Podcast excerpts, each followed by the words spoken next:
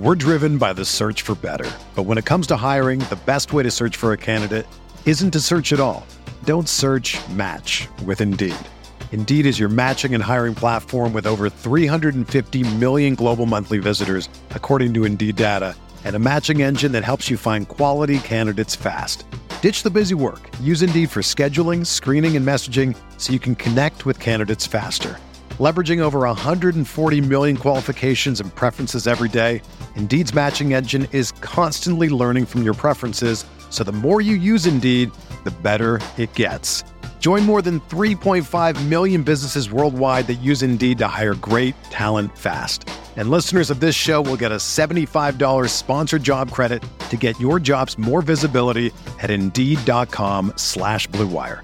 Just go to Indeed.com slash BlueWire right now and support our show by saying that you heard about Indeed on this podcast. That's Indeed.com slash BlueWire. Terms and conditions apply. Need to hire? You need Indeed. Everyone is talking about magnesium. It's all you hear about. But why? What do we know about magnesium? Well, magnesium is the number one mineral that 75% of Americans are deficient in. If you are a woman over 35, magnesium will help you rediscover balance, energy, and vitality. Magnesium supports more than 300 enzymatic reactions in your body, including those involved in hormonal balance. From functional medicine doctors to mental well being and female hormone experts, we all know that magnesium is the one mineral to improve all aspects of well being and health. But which one? Magnesium Breakthrough from Bioptimizers, the trusted choice recommended by leading experts with seven best absorbed forms of magnesium to ensure your body receives the support it needs for overall well being. Go to bioptimizers.com slash balance today and use code BALANCE10 for 10% off. Support your journey to wellness at B-I-O-P-T-I-M-I-Z-E-R-S dot com forward slash balance. Magnesium Breakthrough from Bioptimizers, your foundation to optimal health and vitality. The Experience. Experience. Experience. Experience. Experience. Welcome to the Pat Mayo Experience, Week 2. NFL picks against the spread, game previews. What are you looking at on my screen? How horrible my record was. Yeah, it happens. When you make bad picks, you have a fucking shit record, pal. Anyway, picks against the spread, game previews, suicide picks with Jeff can't make because he's out of suicide already. Super locks, free money. We got it all for you. The coin is here. If you out there want to help out the show, smash the like button to the episode and in the comments section, Tell me your favorite over under or spread pick of the week. If you are listening to the audio version of this podcast, rate it five stars. If you're feeling generous, leave us a review, all right? And remember to subscribe to Mayo Media Network. If you're watching this on a Wednesday morning, I'm doing a live golf chat at noon Eastern on Mayo Media Network. If you want to check that out, if you're listening afterwards, I don't know, you fucking missed it. Uh, listen to it on demand or something like that. US Open Week, we have shows up for that as well, along with the full scope of fantasy football and betting coverage. You can find everything in the description that is already out of this podcast and video. The Listeners League link for DraftKings filling up very quickly for NFL Week 2. You can find that in the description.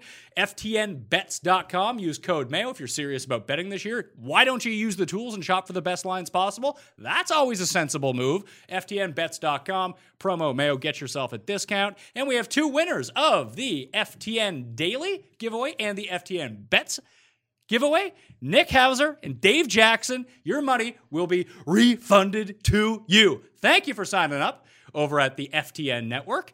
Hope you win a ton of money this season. Well, it didn't cost you a dime. Well, it did cost you a dime, but you got all that money back and you have the entire year worth of football. I think college football is included with that too. That's everything I needed to get to right off the hop here. Trying to power through it, Jeff Feinberg. I'm used to long spiels. We do the golf show. Yeah, that was quick. That was less than two to minutes. Get rid of, yeah, yeah. The coin is here, like I said. The coin uh, tied you in picks last week. It was it was ugly. I, I will preface by saying um, you haven't gone the records yet, but what I go five and eleven. Yes. I went five and eleven, but on my documented picks I gave on Twitter Sunday morning, I went three, three, and one, and also was able to hit my super lock. So that in and of itself seems a like a small victory because the big picture here was h- horrendous. Yeah, it turns out Philip Rivers sucks. that was I seen the movie. I've been to that movie. I lived that movie. I acted in that movie. Paul is on the ones and the twos, directing the cameras. And as always, on the Spread Pick Show, if you have a hilarious moment to help us keep track for the end of the year that you see, put the time code in the comment section. That way I can clip it very easily when the time comes around in order to make a best of when I don't want to work on Christmas Day. The ninth member of the team, coming in hot, his name, Tim Undercust. Tim Andergust.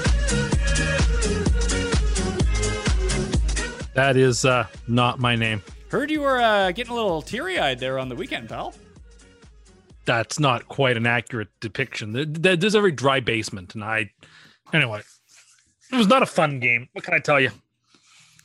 I don't even want to really talk about it that much. I don't think people want to hear about it that much. Well, we have to go over our records from last week. So uh, Jeff was five and eleven. Tim, you were five and eleven. The coin was five and eleven. Pat Mayo twelve and four. Hot start to the year. It's a- Chasing you it's down. the best week I'm gonna have all year. Week one. I don't know. We can catch you. Yeah, it's impossible to catch me with 16 weeks to go. Yes, correct. I once came back from you on six games in week 17 to beat you for the year. Just saying, seven games is. uh We've spotted you a very healthy lead. Put it that way. I feel like I've done this, did this last year, like worse. Maybe it was like three and thirteen, and got it right back to five hundred within like a, two weeks. So It is- And I gotta- mean- now I already in the hole. Got to start the quest back to five. And I need to eat some humble pie because I had great feelings about week one. yeah. I was very ice cold about it. Uh, there were certain games that I loved that I was dead wrong about. I, I was wrong about a lot of things. And part of this show is about accountability. And I'm accountable for the bad picks I made and the prognostications that I anticipated for the season. I was wrong about a lot of things. But I guess the best thing about figuring it out how wrong you are in week one is that you don't have to persist in your mistakes. You can you can switch things up and and not be so wrong. Like for this week, I had trouble picking games I liked this week, for example, and that's that's just how it is. I'm second guessing and third guessing myself. Uh, the Giants could not come through for Tim on Sunday or Monday evening, so he lost his super lock for the week. Jeff, you and I both rolled Saints. Let's go Saints. I actually. I had a big money bet on that game. Yeah, and I spent some time to watch it again after because I like you, Super Lock. That means that will be the bet that I will probably be the most committed to. I wanted to see it again, and I got a lot of things to say because I was busy during that game. Um, watching the Chargers and Yeah. in what is already at the very top of the list is worst game of the year. That Sure. it was horrible. yeah, whatever. It was horrible. And the early slate was so good, and watching that was just like tear your eyes out bad. Listen, I don't watch to be entertained, bro. That's not when I do other things, other te- television things, anything. It's about entertainment. When when I watch that team, it's just hell or high water. Win. Nothing else really matters. We'll break it down. It's going to be long. It's going to be an ugly, boring year there, but we'll get you to had that. more fun than I did. Oh, at least, dude, you you were. I heard about you. Honestly, I didn't deserve it. I didn't deserve that. Well, we'll get there. Uh, Tim, your uh, your free money teaser, 0 and 1 to start the Yeah. year. Uh, lifetime. I had the record wrong last week. Your actual f- true record on the free money teasers is 6 and 68 lifetime. That's a pity. Yeah, I had it 5 course, and remember you don't need to be even close to 500 to make money on these. But yes, fair enough. Do you do you think that six? Do you think that sixty-two games under five hundred is profitable? No, I do not. But I'm saying it sounds worse than, than it is. And if you bet that one weekend when I hit two teasers, uh, you could have made a lot of money. Okay, fine, but what's the reality? It's like That was three on the- years ago. No, but That's on not, the, only thing he brings up is he once hit two teasers in one weekend three years ago when it was impossible to lose a teaser. don't it was like a Thanksgiving middle either of them. Sunday Yeah. or, or Thursday. All three games middled. Um, Honestly, let me have this. No, no, just no. just let me have this. I need this. I want to bring it up again before there's the individual individual reasons to pick on you. Yes, I had a bad week, but I acknowledged on the show. I don't have a clue what's happening right now. You, on the other hand, were like so cocky that this league is as it's just so easy to figure out, and you had all the answers. I had all the wrong answers. What do I tell you? Except for in uh, suicide, I had the right answer there. Yeah. Jeff is out after taking the Colts. Tim, you and I advanced. Uh, Tim took the Patriots. I took the Ravens. So at least I was on there. The blowout that, that, that made me feel really good. Uh, hopefully, I can continue doing that. I'm not out in week two, which I believe I was last year. First game, Thursday night football. Bengals at Browns. The Browns are favored by six points. 44 is the game total. Did you know that each the past 16 games in this rivalry have been decided by at least seven points? 13 of those 16 were decided by 10 or more points, nine of them by 14 or more points. So this game just swings wildly one way or the other way for either team. So if you like the Bengals, might as well bet them to win if you like the spread because you know if they're if they're going to cover it, they're probably just going to win. I actually kind of like the Browns here. Everyone's just kind of everyone. If you watch the Bengals, I think you felt like they were better than they were because uh, Burrow got better as the game went along. He didn't look quite as rattled in the fourth quarter as he did in the first quarter. That they looked like a very competent team. Just you know, week one, rookie quarterback. The defense didn't look as, but maybe the defense is good. Maybe Tyrod Taylor sucks, uh, and the Browns couldn't have looked worse in week one. Like if the Browns had just kept it close against the Ravens, they're probably favored by 10 in this game, aren't they? I yeah, I anticipate betting this game. I anticipate betting betting on Cleveland. You sort of alluded to it. Joe Burrow, you have to grade him on a curve. Like that's the only fair way to do it. And by that, I think he had a very good game. You mentioned it was an ugly start. They kind of left him on an island. Uh, at least they left their left tackle on an island against Joey Bosa, and Joey Bosa made him pay all the first half. And Joey Bosa even made him hear footsteps on plays where he wasn't there. That being said, late in that game, Joe Burrow made a horrendous turnover. And then the next time he got the ball with the chance to win or tie it, he took his team right down the field and looked comfortable. So by all accounts, perfect pass and got a very bad pass. by all accounts, it them the game. was uh, a I think fine. I, and I like to look at a guy in the huddle. Like, does he command these guys? And he looked like he had full um, control of it, and he was accountable after the game. Just like Tim was this week coming onto the show. And to say, like, it, he's an accountability buddy if you want to pair up with Tim on this. But at the same time, like, if we were talking about the records, like, you guys are 5 and 11, I'm 12 and 4. I benefited greatly from a bunch of n- either pass interference penalties or non-pass interference, like Chicago coming back, the no call in the Rams game, the no call in the Bengals game. Although that would have benefited me because I had the Bengals. It was a call in the Bengals game. Yeah, it it was- should have been a no.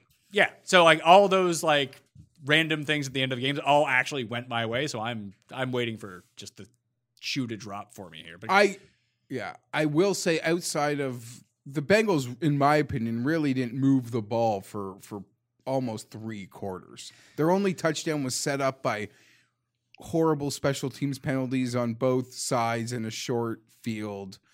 Um, but he got more comfortable as it went on along. I actually expect the Browns to uh, win this game pretty comfortably. this feels like a game they can just keep it on the ground. I want to see what their secondary injury report is though, because like they had no DBs. But the Bengals week. have injuries. They have injuries on their D line, on their O line that the Chargers are. Uh, were kind, sorry, they have injuries on their D line, and the Bengals, the Browns running back should be able to take advantage of of that. You would think, and Joe and a Burrow, kicker who faked an injury when he missed a field goal. and Joe Burrow. I mean, we're talking about a guy that's been put in bad spots for first overall. The we talked about it all offseason, the no rookie orientation, the no installation, the no rookie mini camps, the no training camp, the no preseason game, or at least any proper versions of any of it. Now, after his first game, a short week. Feels like a bad draw again. against a team who just got absolutely demolished too and looked horrible. Yeah. But I don't know. Maybe he could prove. I'll say this about Joe Burrow. By the end of the day, one o'clock, I don't have any doubts who the best long term quarterback in Ohio is, though. Yeah, that's probably Despite true. who I think who's going to win this football game. So Tim, we're both going Cleveland minus six. The coin is taking Cleveland minus six. Who are you taking? I'm going to take the Bengals. There's too many points, like you said. I think Cleve- Cincinnati's got the better quarterback. I think that the Browns are at risk of being like a week five, let's trade everybody we can for picks type of team. I don't see much there to believe in. I didn't before the season. I didn't last year. I just don't see. I, I think there's something that isn't gelling, that isn't clicking there. I mean, it's one thing to lose to Baltimore, uh, a team that you were able to compete with last year. It's another to get just destroyed like that. Uh, what a lack of preparation that shows from a coach. Other than Gase, the Browns head coach did the worst job in uh, in week one. Uh, just just abysmal showing from him. That that that's disgraceful from that whole team. And now you're asking me to lay six points at home. That's really not a home anymore because there's no fans. You know, in a very very short trip, you're asking me to lay six points with that team in division. I think that's silly. I'll take the Bengals. I would prefer to bet the Bengals to win outright, and uh, we're going to tease the Bengals uh, Oh, up it's going to end as early. the first end of a uh, of a five team uh, money or a five team teaser. So you're teasing them up to 11 points? We are 12 teasing- points, sorry? Yes, twelve points. It's a six point tease. Six point teaser for Tim. Going to be over. Well, this is this is always the fun week because you can always just double down on Tim's losing teaser after Cincinnati loses, then lose again. yeah. I'm going to bet Cleveland minus the six, and then I'm going to look for an alt line Cleveland minus, Minus thir- like 12. minus 12. Yeah. Just Like, to like get I said, these going. games are rarely close either way. I don't want to be down a couple units before I lose money on golf, though. I somehow doubt it will be the 58-48 shootout of years past. I think that happened in 2006, Tim. 2004. Holcomb? Kelly Like, what are we Holcomb versus Kenny Anderson? Derek Or- Anderson. Yeah, no, it w- was Kelly Holcomb, and I couldn't have been Derek. No, couldn't have been Derek Anderson. It would be Kelly Holcomb and Carson Palmer. Yeah, yeah, yeah. Sorry. That's true. We got, you said, yeah. Those then those Derek the Anderson came in in 2006 and made the Pro Bowl for the Browns. All right, let's go to Sunday. That's what matters. Kicking it off. San Francisco 49ers coming east. Tim had the Jets winning this game. They are now seven point underdogs against the San Francisco 49ers, who are kind of banged up here. Like Kittle may or may not play in this game. They have no receivers. Kendrick Bourne is the guy that we're looking at, uh, who could be the wide receiver one for the 49ers in this game. 42 and a half is the total. All lines from DraftKings Sportsbook, by the way. Tim, let, us start with you here. The the Jets pretty good. Um, when they have the first pick, do you think they'll take Trevor Lawrence? So I'm not going to answer that question. No, you have to. Who, No, who- I don't have to. It's Jeff, week two. I Jeff, don't who's have the to favorite? that Who's the favorite to pick first overall? It's the New York Jets. Is it? It is. See, I, I was so curious if we could get updated lines today with Washington winning, with Jacksonville winning, with Carolina putting up a 30 spot. Like, okay, being Well, what is competitive. Trevor Lawrence going to do with this offense at the moment, the way it was designed last week? When what, you, is he going to make first downs on third and ten when you call a screen? Like, I'm sorry. Like, there's one thing to say Sam didn't play well because he didn't play well. He threw a couple of really nice passes that got dropped. But he also, well, he did. There was a bunch of drops from the Jets, but he also made a couple of, particularly that interception was a terrible pass. But again, Gase did not have that team well prepared. And it comes down to poor preparation again and again. That game, I mean, now Sam missed a wide open touchdown that would have made it 21 7 before the start of the fourth quarter, and they would have had some real shot in the game, but he missed it. Like he had some bad mistakes. Uh, this team is obviously much, much worse than I was hoping that it was. And I can live with that. Okay. It is what it is at this point. I don't have ridiculous expectations for this team. Let's look at let's I don't. I'm I'm fine. This te- this team I don't think is going to be the worst team, but I think this team is now closer to a 5 or 6 win team. Uh, it took a game for me, I guess, to have the blindfold ripped off and for me to take a stark look at reality.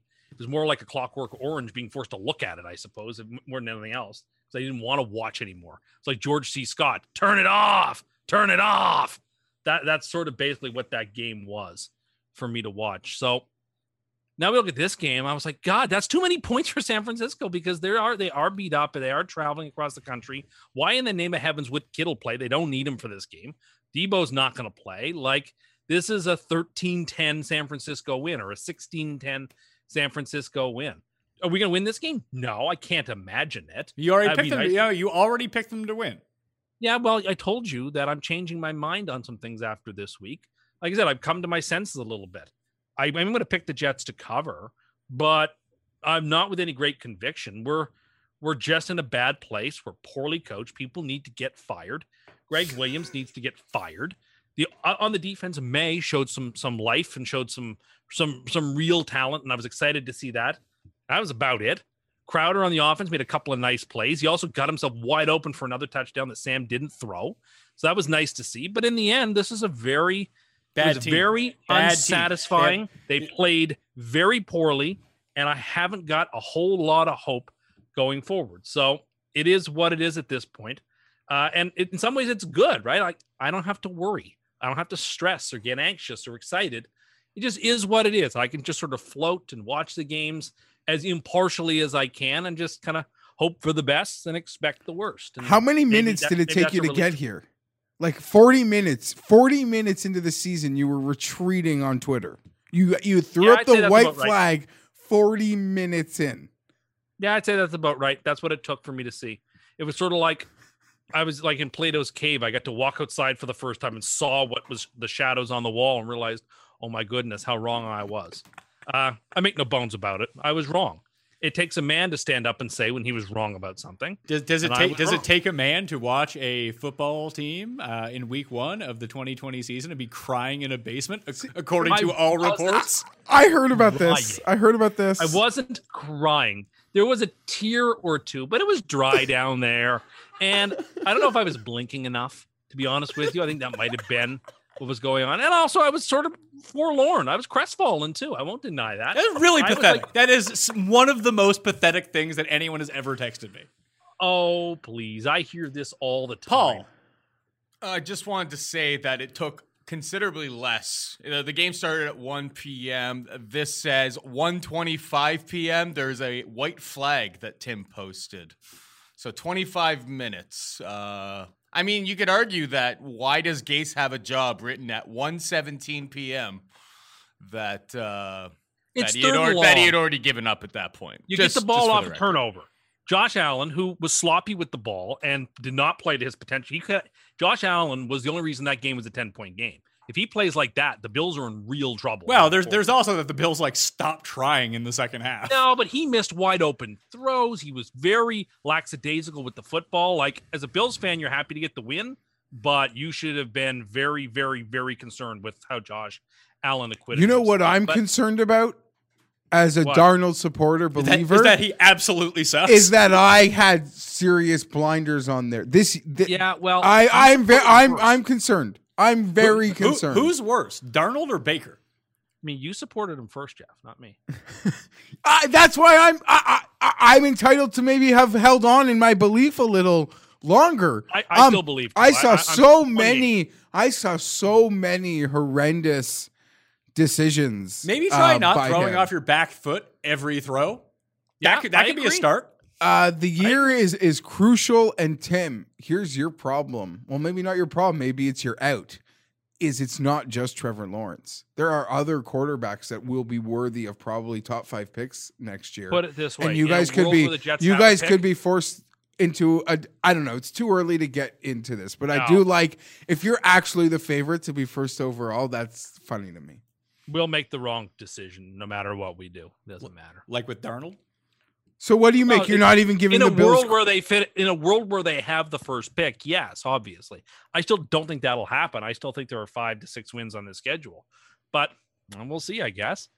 I don't know. But i think you know in terms of this game i, I think the jets are the right side. And it, it, it's t- for the reason i made it not because i have any great love for the jets in this game. It's just san fran looked very pedestrian against arizona and they're beat up and they're coming into a game that how can they possibly be up for it? So How well, they, come? lo- they lost week one. I, I think if they they roll Arizona week one, this could be a bit of a trap spot for them. But they're injured. I think they're just going to turn to Jimmy G just to kind of bump. Like, who are the Jets stopping? No one. They have probably the worst defense in the league. They have terrible players.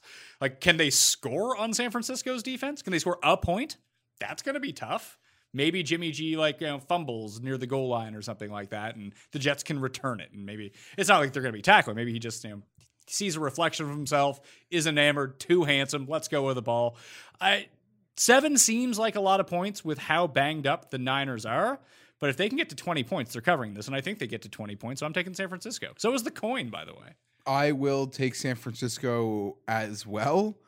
Uh, like you said, I think if San Francisco had won, even a close game, even a sloppy game, I probably inclined to take the points here, which probably does feel like a bit of value with the Jets. Um, and I don't hate the idea of backing the Jets plus these points. I am just here to appreciate. I want to thank Tim because Tim's apologized. Tim has been accountable, but I have not seen the people who made the Jets the story of the NFL offseason be accountable. I have not Well, seen the we're article. be the- I have not seen the articles from these people who told me that the Jets are I, that presumably exist according to you that the Jets were the story of the offseason and I want to see where these people stand and the articles they've written about the Jets because they never That's existed very- in the first place. Well, they did. That's a very fair point, and I can tell you that the Jets Reddit boards on Monday morning were very dark. Imagine the type of loser who's on a Jets Reddit board. I mean, like it was just basically group therapy. It's a sad existence, Tim. Why don't you pick a new Very, team? very sepulchral. We'll put it that way. All right, let's move on from the Jets. Far too much time. Bills at Miami. Paul had a good point about the Bills, who are favored by six. We went from five to five and a half. It's now six on DraftKings Sportsbook. They're a bunch of luck sacks. 41 is the why because they beat the worst team in football. That's fine. No, but and now they have the Dolphins in week two, who also did not look very good whatsoever. The Bills are favored by six in Miami. Uh, Paul, kind of, you said it best. Like even if the Bills go two and zero here, you have no idea what the Bills are. No, we played the worst team in the league week one, and probably a bottom ten team in week two. There's it's not until like I think we play the Chiefs in week six. That's when we'll know. Hopefully, Josh doesn't fumble twice in the red zone. Like that, that should have been an absolute smash they play the smash job against the Jets. I They don't have the I don't have the Rams next week at schedule. I don't, Play the Rams next week at home. Will they be un- where they will be yeah, underdogs? that's a soft team. We're gonna beat them up. They will not be underdogs. Yes, they will be the the pub. Yes, they will be underdogs. The Rams are becoming a very public. Do you wanna The bet- do Rams you got wanna- so much steam that they were favored over Dallas, starting as a plus three uh, home dog. Yeah, because That was just like a sharp against no. Dallas. That was more like a betting thing and a Sunday night football. The Rams, Okay. the Bills being 2 and 0 at home, the Rams will have then had their back-to-back East Coast games. Uh, they'll not be favored. I'll bet you right now that I guess we have to assume both the Rams and Eagles if the Rams and Bills both win, I will bet you that we have a standing bet that the Bills will be the favorite next week. You say Okay, the 'cause, Rams. like the Rams go into Philly next week. If they go into Philly and win, and they beat Dallas and Philly back to back, I don't care. uh, People I were people were high on Buffalo before the year, and then all they go out and do is win the first game of the year in a in a pretty handled fashion, and I expect them to cover uh, this game here. And one of the reasons things that made me sad on Sunday, like minus football, is just such a different game from like not being with. If you don't have a favorite team Like and you're not with your friends, well, it's like a profession for you. You, it's a little different at this stage. Football is, like I would caught myself like watching Winged Foot flyovers in the one o'clock. Are you serious? I had eight games going at a time. I could. The early slate of games was great. I that, that Vegas Carolina game, I was all in on that game. I was all in on the Bears No. coming back. I needed my. I just, I just, I wasn't talking about not playing with Philip Rivers for the first time in X amount of years. I was where I have. How do I put it? Since before Philip Rivers was the Chargers quarterback, I was in the same place week one my entire life, and I wasn't there this week, and that just, it just took my my soul away. It's And- funny because everyone else I talked to had the exact opposite reaction. Everyone was so fired up for the kickoff to happen at one o'clock. Like I, I just, I've waited for this for so long. I watched way too much of the Dolphins because they Um, play Patriots oh yeah, you were watching with with gubbed out Patriots fan. Uh, but I do want to say, Dolphins fans. on a real life thing that had nothing to do with me, my heart hurt for the great people of Buffalo for the party that they didn't get to have. And Oh, what yeah, would have yeah, been going on? What would have been going on there as they pape the like just papered the Jets. Week one yeah. on a beautiful fall Sunday at Orchard Park. Oh, the internet videos we would have gotten we lost out of that. Anyway, this Bills team, I, I I- think they present a recipe that can just take advantage of this game. They'll be they'll win this game. They'll cover. Yeah. they'll be two and zero at home. The big thing with the Bills, I mean, Josh Allen threw for over 300 yards the Yeah. first time in his career in Week Yeah. One, so that was impressive. And he made his sloppy mistakes. He just he'll be fine. That's what he's going to do. Uh, you take the good with the bad with Josh Allen. Hopefully that there's more good than bad, and then hopefully the defense holds its end, which they did. Although they do have injuries at linebacker, but I do think that their running game is going to be superior to their passing game, just because of the dimension that Josh Allen can open up. And now with Moss, now with Singletary, that you can really run all over the Dolphins. Like realistically, they have two great corners, and if the Bills don't have to pass, they're not a team that's going to force passing just cause. Who's making plays for Miami? I mean, DeVante Parker Isn't he may or out, may though? not play. No, he may or may not play. That'll be a problem. Gesicki's becoming a playmaker too. He made a couple of really big catches in this game. Okay, I'll just let my fine, but cards if out. I he like is- I like Miami in this game. if Gesicki is, I like him as well, but I like him as like a low bargain, like, Like fantasy DFS pickup, guy. yeah. If he's like a primary guy against a defense as stout as Buffalo's, I believe that will be a problem. This also goes back to the fact I feel last year.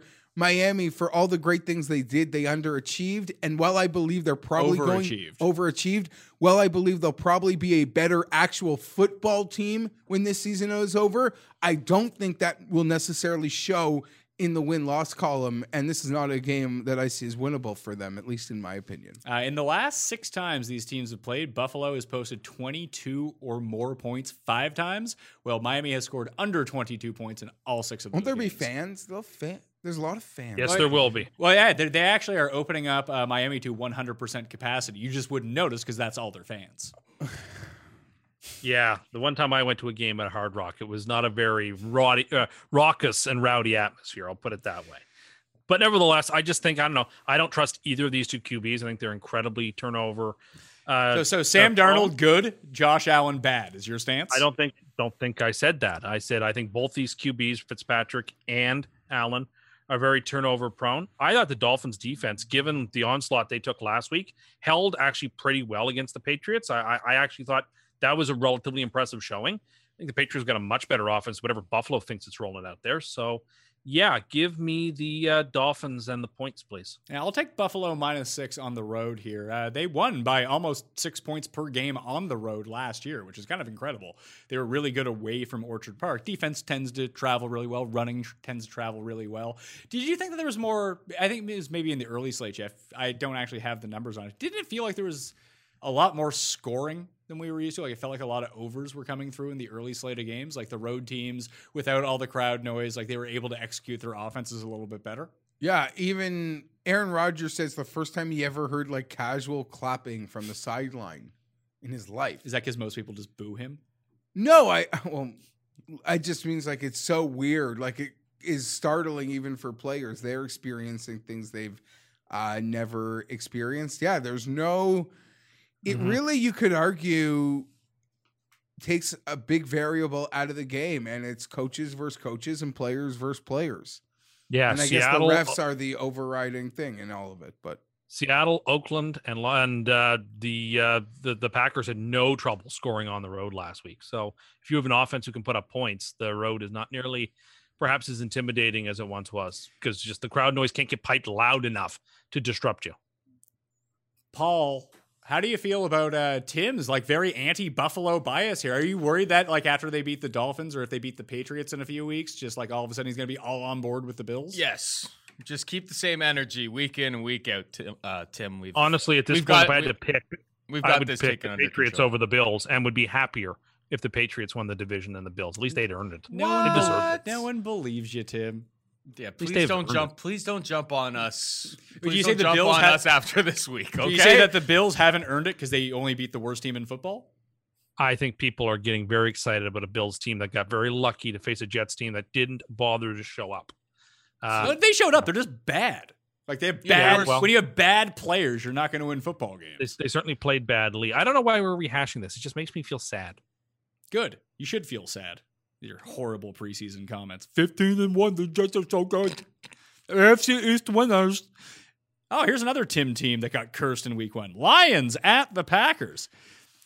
this was a Lions nice- fans not too impressed. There's a lot of fan bases out there who are not too impressed with Tim at the moment. The Lions, oh, not quite the Broncos, but very oh, close Oh, to Bronco that list. fans. I heard from a lot of Bronco fans as it pertained to Tim. Minus six, the Packers are favored at home in this game. 49 is the over under.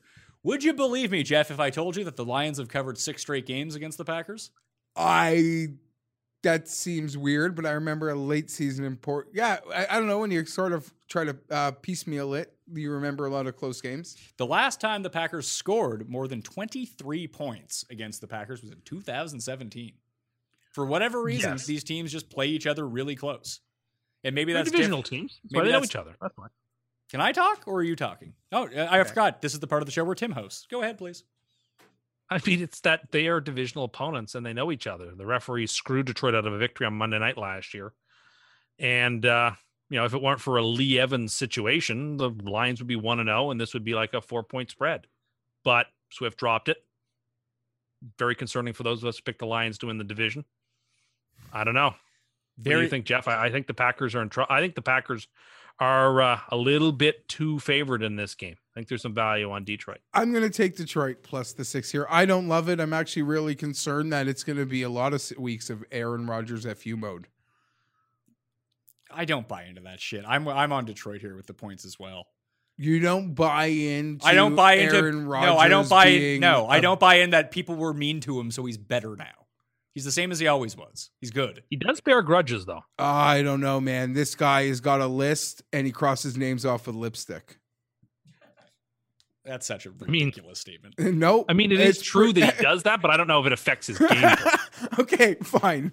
I agree with what Tim said. he he certainly holds grudges and uh, you know doesn't let things go for years on end. But I'm not so sure whether that like makes him play. I mean, he already plays. angry Great player played playing. Yeah, great great player plays great. great. Player playing great. Didn't Yeah, yeah, so it? the years before the grudges, when he plays bad games, he intentionally played badly. I don't know, but it's always good. These guys just it's a good kick in the ass at maybe a right time in his career. That's all. And I think shit like that matters. It doesn't, but sure. There was something else stupid like that I wanted to say. Hey, maybe. I got so lucky. That Bears comeback, I thought I was dead. I went 5 and 11. I thought it was going to be so much worse.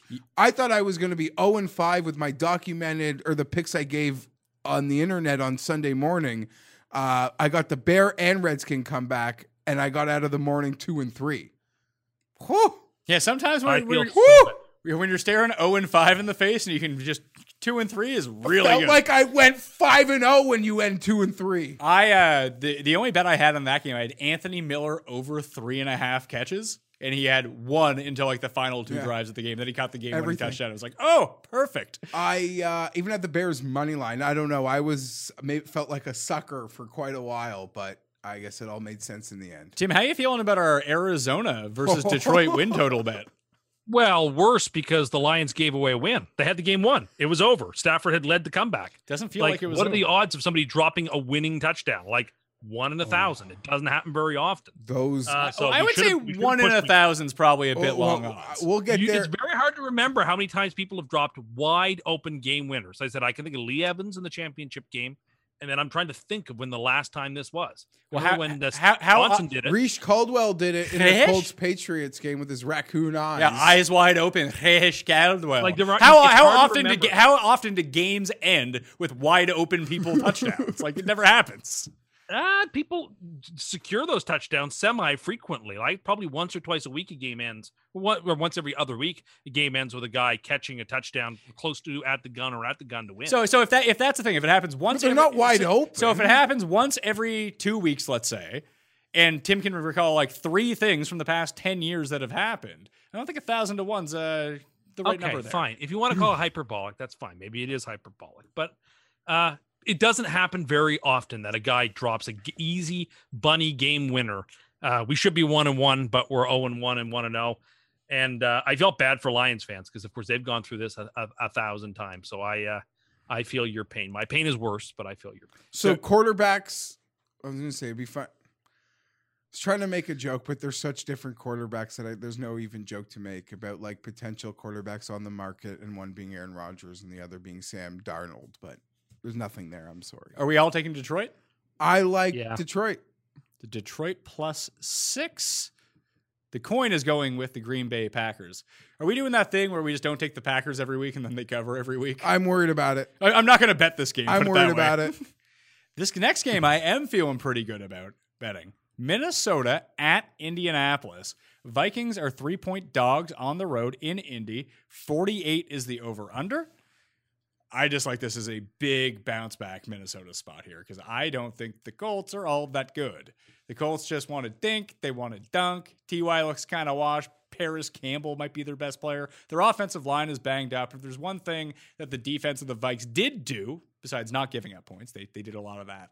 they were still able to pressure the quarterback. Rodgers was just able to get out of it. Rivers can't. He's going to turn the ball over a bunch because that's what he does. He is, let's see here, what do I have? Uh, Rivers has failed to cover his seven of his past eight games and is one in six outright as a favorite in the last seven contests. Whereas the Vikings are seven and two in their last nine games uh, after the under went in the previous contest uh, with the team. So I like the Vikings here. I think it's just a nice rebound spot for them. People have kind of like written them off after one week. They're just a team that looked bad in week one. I don't think that they're a disaster. I like them going into the season. I wasn't encouraged by what I saw in week one, but I'm not willing to write them off yet. I think they're a better team than Indianapolis. So give me the points plus three, Indy on the road or uh, Minnesota on the road. Jeff. Uh, Colts minus three, real money. Are you going to pick the Colts every week like you pick the Chargers every week? no, no, not committed to that one bit. You will not see that. You will not see that. They've already knocked you out of Survivor. I gotta say, I want to give myself a little credit, or I'm lucky. I actually didn't even play a Survivor this year. There you go. So- Save saved yourself some money. Uh, the coin's on. I guess. I don't know. Yeah, I'm out, but I'm out of our hypothetical Survivor. Will not be picking the Colts every week. Uh, if one of these two teams are going to bounce back this week, it is uh, the worst team? Indianapolis. Yeah, the worst team's going to bounce back. That makes but sense. I, I, I'm actually quite concerned about both of them. And one of the greatest tweets I saw on the weekend was uh, someone tweeting that who knew Rivers going to Indianapolis would ruin two offenses.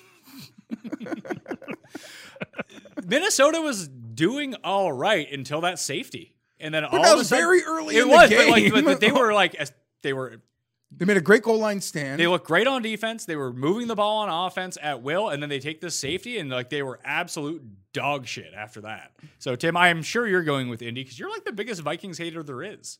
Nope, I thought you made a compelling case, and I'll take Minnesota. I agree with you.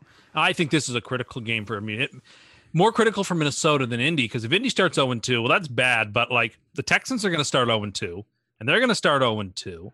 And the Titans, as we saw last night, are let's say offensively challenged to say the to say the least. And you know, looking at who they've got this week, they could very well lose themselves, and they could be one and one.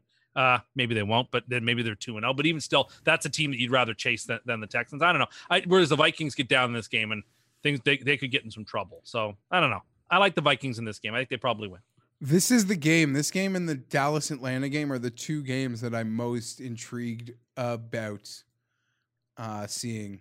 I think any of these teams starting 0 2 would be trouble. I don't- Although yeah. Dallas's division is I- I- probably an well. I'm with one. I'm with Tim. If Indy starts 0 2, like it's not that big of a deal. That division's not that good.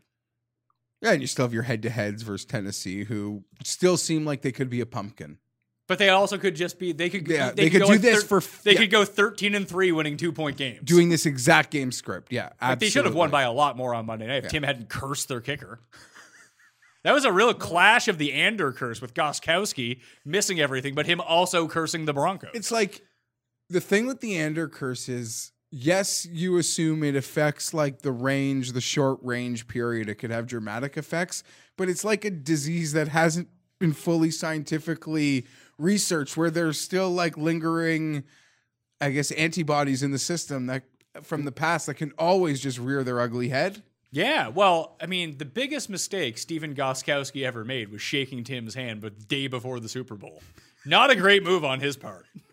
His career has basically been over since that moment.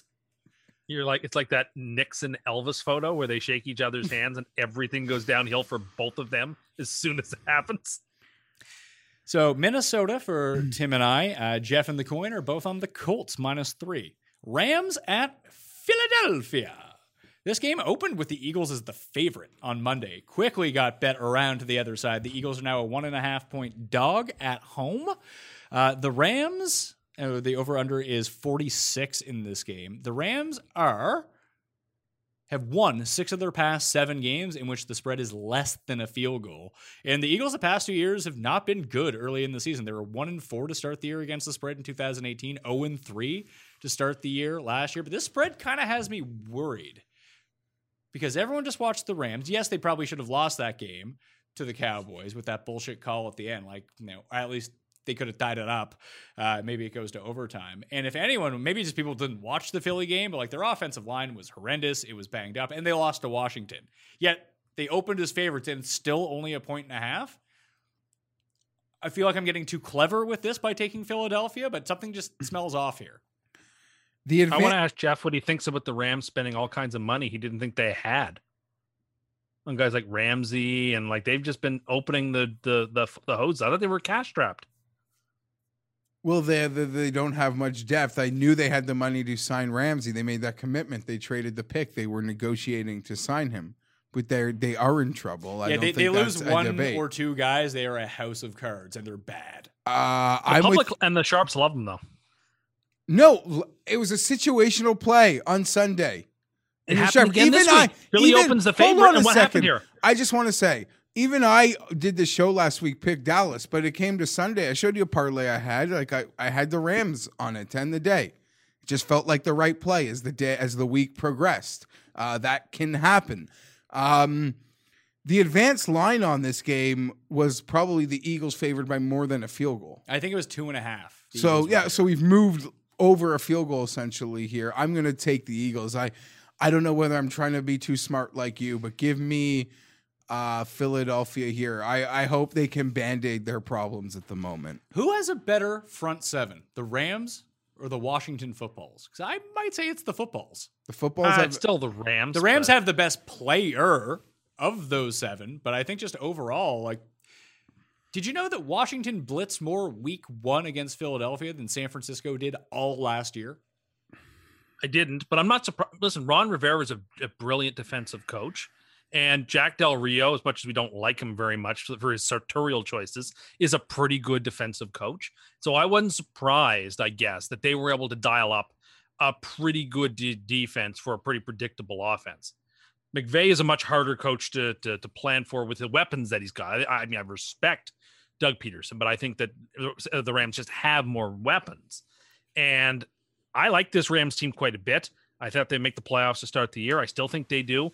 Dallas could very well lose this week. So Philly being 0 2, what, what's the, what, you're worrying about Washington? I mean, sooner or later you're going to catch them again. So, yeah, I mean, I think the Rams win. I think the Rams are the better team. Uh, the public agrees, and the sharps agree because all the money's coming in on the Rams. It's going to happen every week. I predict that every week uh, until other, until the Rams get punched in the face and they fall down. That uh, everyone's going to want to back this Rams team. They're they're really exciting and fun to watch. And Goff is one of the most underrated quarterbacks in football. Give me this. Uh, give me this Rams team. I like it. I like it a lot. Paul, Can I just say one thing? When they say the sharps are on one side, it's like the sharps are on both sides. Of these Thank you. Paul. That, I know that that's uh something I stole from Pizzola. If anybody hasn't seen that episode that he did with Pat, it was uh, it was very good. But like, yeah, sharps and and squares like both sides of pretty much every single game. People disagree all the time. Okay, especially, but the line especially, especially early in the season. Yeah, th- you know what? There was Paul and I updated the graphics at 3 p.m. before we started recording, and we took the spreads from earlier this morning. And what, Paul? Nine games had wildly moved. Oh, they had moved a mile. Like we're talking like two points on totals, like at least a half point on everything. It was done last night and then rejigged, and then they've changed again in the hour in between me uh, creating them and you and you doing the show. So So yeah, you're going to see, especially with books are really trying to get out ahead of putting out lines right now. Like the draft, the DraftKings sportsbook odds, I think we're up on Saturday. Yeah. like stuff is going to move. Like if you have a good feel for a game, like of course you want to watch the games on the Sunday, but if you do have a strong lean on a game, go bet it on like right after the one o'clock slate because the week the pre the next week lines are already out if you want to go bet them. But I'm going to take Philadelphia in this game. Um, mainly, I think their defense especially on the ground, is still quite good. And one of the ways that the Rams were really able to establish everything, I know establish the run is a weird word. They were able to kind of dominate on the ground against Dallas. Dallas was dealing with a bunch of injuries uh, to their defense. I mean, Vander Esch is going to be out for a while at this point. Philadelphia is not a beacon of health, but at least they're healthier on the defensive side than anything else. And you still have Slay back there who can take away your primary option, whether they choose that to be Kupp or Robert Woods. Uh, and if Malcolm Brown can't get going, Cam Akers can't get going, Darrell Henderson can't get going, this is just going to be a really sloppy type of low scoring game, it feels. Um, and Wentz was good for a quarter and a half, and then he was terrible for the rest of the game. But Miles Sanders should be back for this game. That's a huge boost to both rushing and receiving out of their backfield. And I think the two tight ends, Goedert and Ertz, are going to pose serious problems to this Rams defense, which what are they going to put Ramsey on Dallas Goedert? No. What is he going to do? Take away DeSean Jackson? It's one of those situations where your best, well, not your best defensive player, your second best defensive player, uh, kind of gets rendered inert because of the offense that you have. So I like Philly plus one and a half. And I think if you do want to bet Philly, you're going to get this at two and a half or even three by the time kickoff comes because people just watch the Rams beat the Cowboys on Sunday night. They're going to bet the Rams. Like Tim. Okay, but they were betting the Rams before that too. I mean, I bet the Rams. My point. Takes a lot to move that kind of money against the Cowboys. I don't think you know what you're talking about. The Cowboys Do are the most popular team. Okay, I but know do I you do. I know exactly what I'm No, talking about. As Because someone, who barely, as, someone, as right. someone who barely be bet, any more right as someone who barely bets and doesn't understand betting markets, you, you seem to have a I lot of opinions. No, on be it. any I'll tell right you why you're wrong. Specific point. No, no, no. I'll tell you why you're wrong. I Couldn't don't be care if it was Jags Bengals. Sunday night, week one, that line is moving. Like that line is going to move. It is Sunday night, week one. Doesn't matter who's playing. Yes, the Cowboys are important, but every game in that league, when put on TV and Sunday night football, how it pertains to being after a day of degenerates gambling all day, uh, will always see the line move. That's just the nature of Sunday night football. It's like you've never seen it before. Very rarely moves against Dallas. Very, very rarely. Who has been one of the most hyped teams in the NFL. Just saying, if you if your question marks weren't up, uh, I, I'm I'm dubious. All right, so good. You got something right. let's- la- let's you got on. something right last week. Did he? Did you? All right. Did, did you even pick the Rams? Because I picked the Rams. I think he picked the I think Cowboys. he no, he picked the. I picked, picked the Rams. Cowboys. I picked Okay, good. Cowboys. Jacksonville and Tennessee. Saxonville is back. You idiots were all on the Colts when Minshew Walk was Yeah. decided to be on. He didn't even have garbage time. He just won the game. I won't make that. mi- I One- won't make that mistake twice. One incompletion all game. The I'm- Les Titans are favored by nine points at home. 42 and a half is the over under. Here's a fun Minshew stat. As a starter in his career, he is 8 and 5 against the spread, and the over has hit in six straight Jags game that have had a total under 64 points. 46 points, sorry. I say over 64, that'd be a lot. Uh, yeah, 46 points. Anytime that the over under for the game is under that, if the Jags are involved, they go over. Like they're not as inept offensively as I think that people think that they are. Their defense not good though. Derrick Henry yeah, might but rush Tennessee for, can't really take advantage of it. I don't know. If you give the ball to Derrick Henry 35 times in this game, you might just win by 20. Eh, maybe, but I mean, I watched that Titans game and I was very, very unimpressed with the offense and the special teams. Uh, I mean, they have a kicker who missed a thousand field goals That's your and a fault. I'm sure he'll do that again. who, who did not look sharp at all. And I don't know. I mean, Denver did not have their best defensive player in there, and the Titans were barely able to crack 16. Not to say they aren't going to win the game; they they they, they very likely are going to win, but way too many points in division uh, from what I saw in Week One. Uh, I'm definitely taking the Jags here, and so much that I'm going to tease the Jags up. Ooh. Through a couple of key numbers, we get to go through 10 and 14. We're going to take the Jags up plus six. It's just the second game, right? yeah, Jags up to plus 15. Yeah, was there was nothing else on there? Nope, those are the only two so far: Cincinnati and Jacksonville. You felt really good about the Jets. You didn't tease them up. nope. You, th- you think the Dolphins can win? You're not going to tease them up. Although the Jets are one of the few teams that uh, actually covered the free money tease last week. yes, they did, but Philly lost outright. So that, that Oh yeah, yeah. It was a, the, the Jets were not my problem last week, even though they were a problem. The, I the, bigger one, the one game Tim teased through zero, the game that lost for him. yeah. Uh, I think Tennessee covers this number, minus nine. Um, I like Jacksonville. Jacksonville's fine and everything. I think they're going to be frisky in a lot of these games because they can put up points. Their defense is atrocious. And just because they beat the Colts, maybe the Colts aren't very good. And maybe that's like a Super Bowl win for them. Like they come out, everyone thinks they're going to be absolutely terrible, the worst team in football. They go out and they kind of punch back a little bit. They get a, you know, two very timely turnovers that led to points right away. The rest of the game, they didn't really do much. I think that Tennessee is going to be able to control this on the ground. I think we're going to go back to seeing some of the efficient offense that we saw last year. It's just a really good matchup, Tennessee versus Jacksonville, both styles of play. I think Tennessee beats them up pretty badly here. So I'm taking Tennessee minus nine. Yeah, I'm with you. I got to think there's some sort of overreaction for Tennessee not looking great and Jacksonville It, winning. it was 10 and a half. And I do believe, sort of like your point, I feel like historically we've seen uh, Miami took it to a new level. They started kind of really ugly last year and then got hyper motivated. Uh, Jacksonville, I could see it being like, okay, you won this one, and now it's. I'm still kind of believing it could be ugly.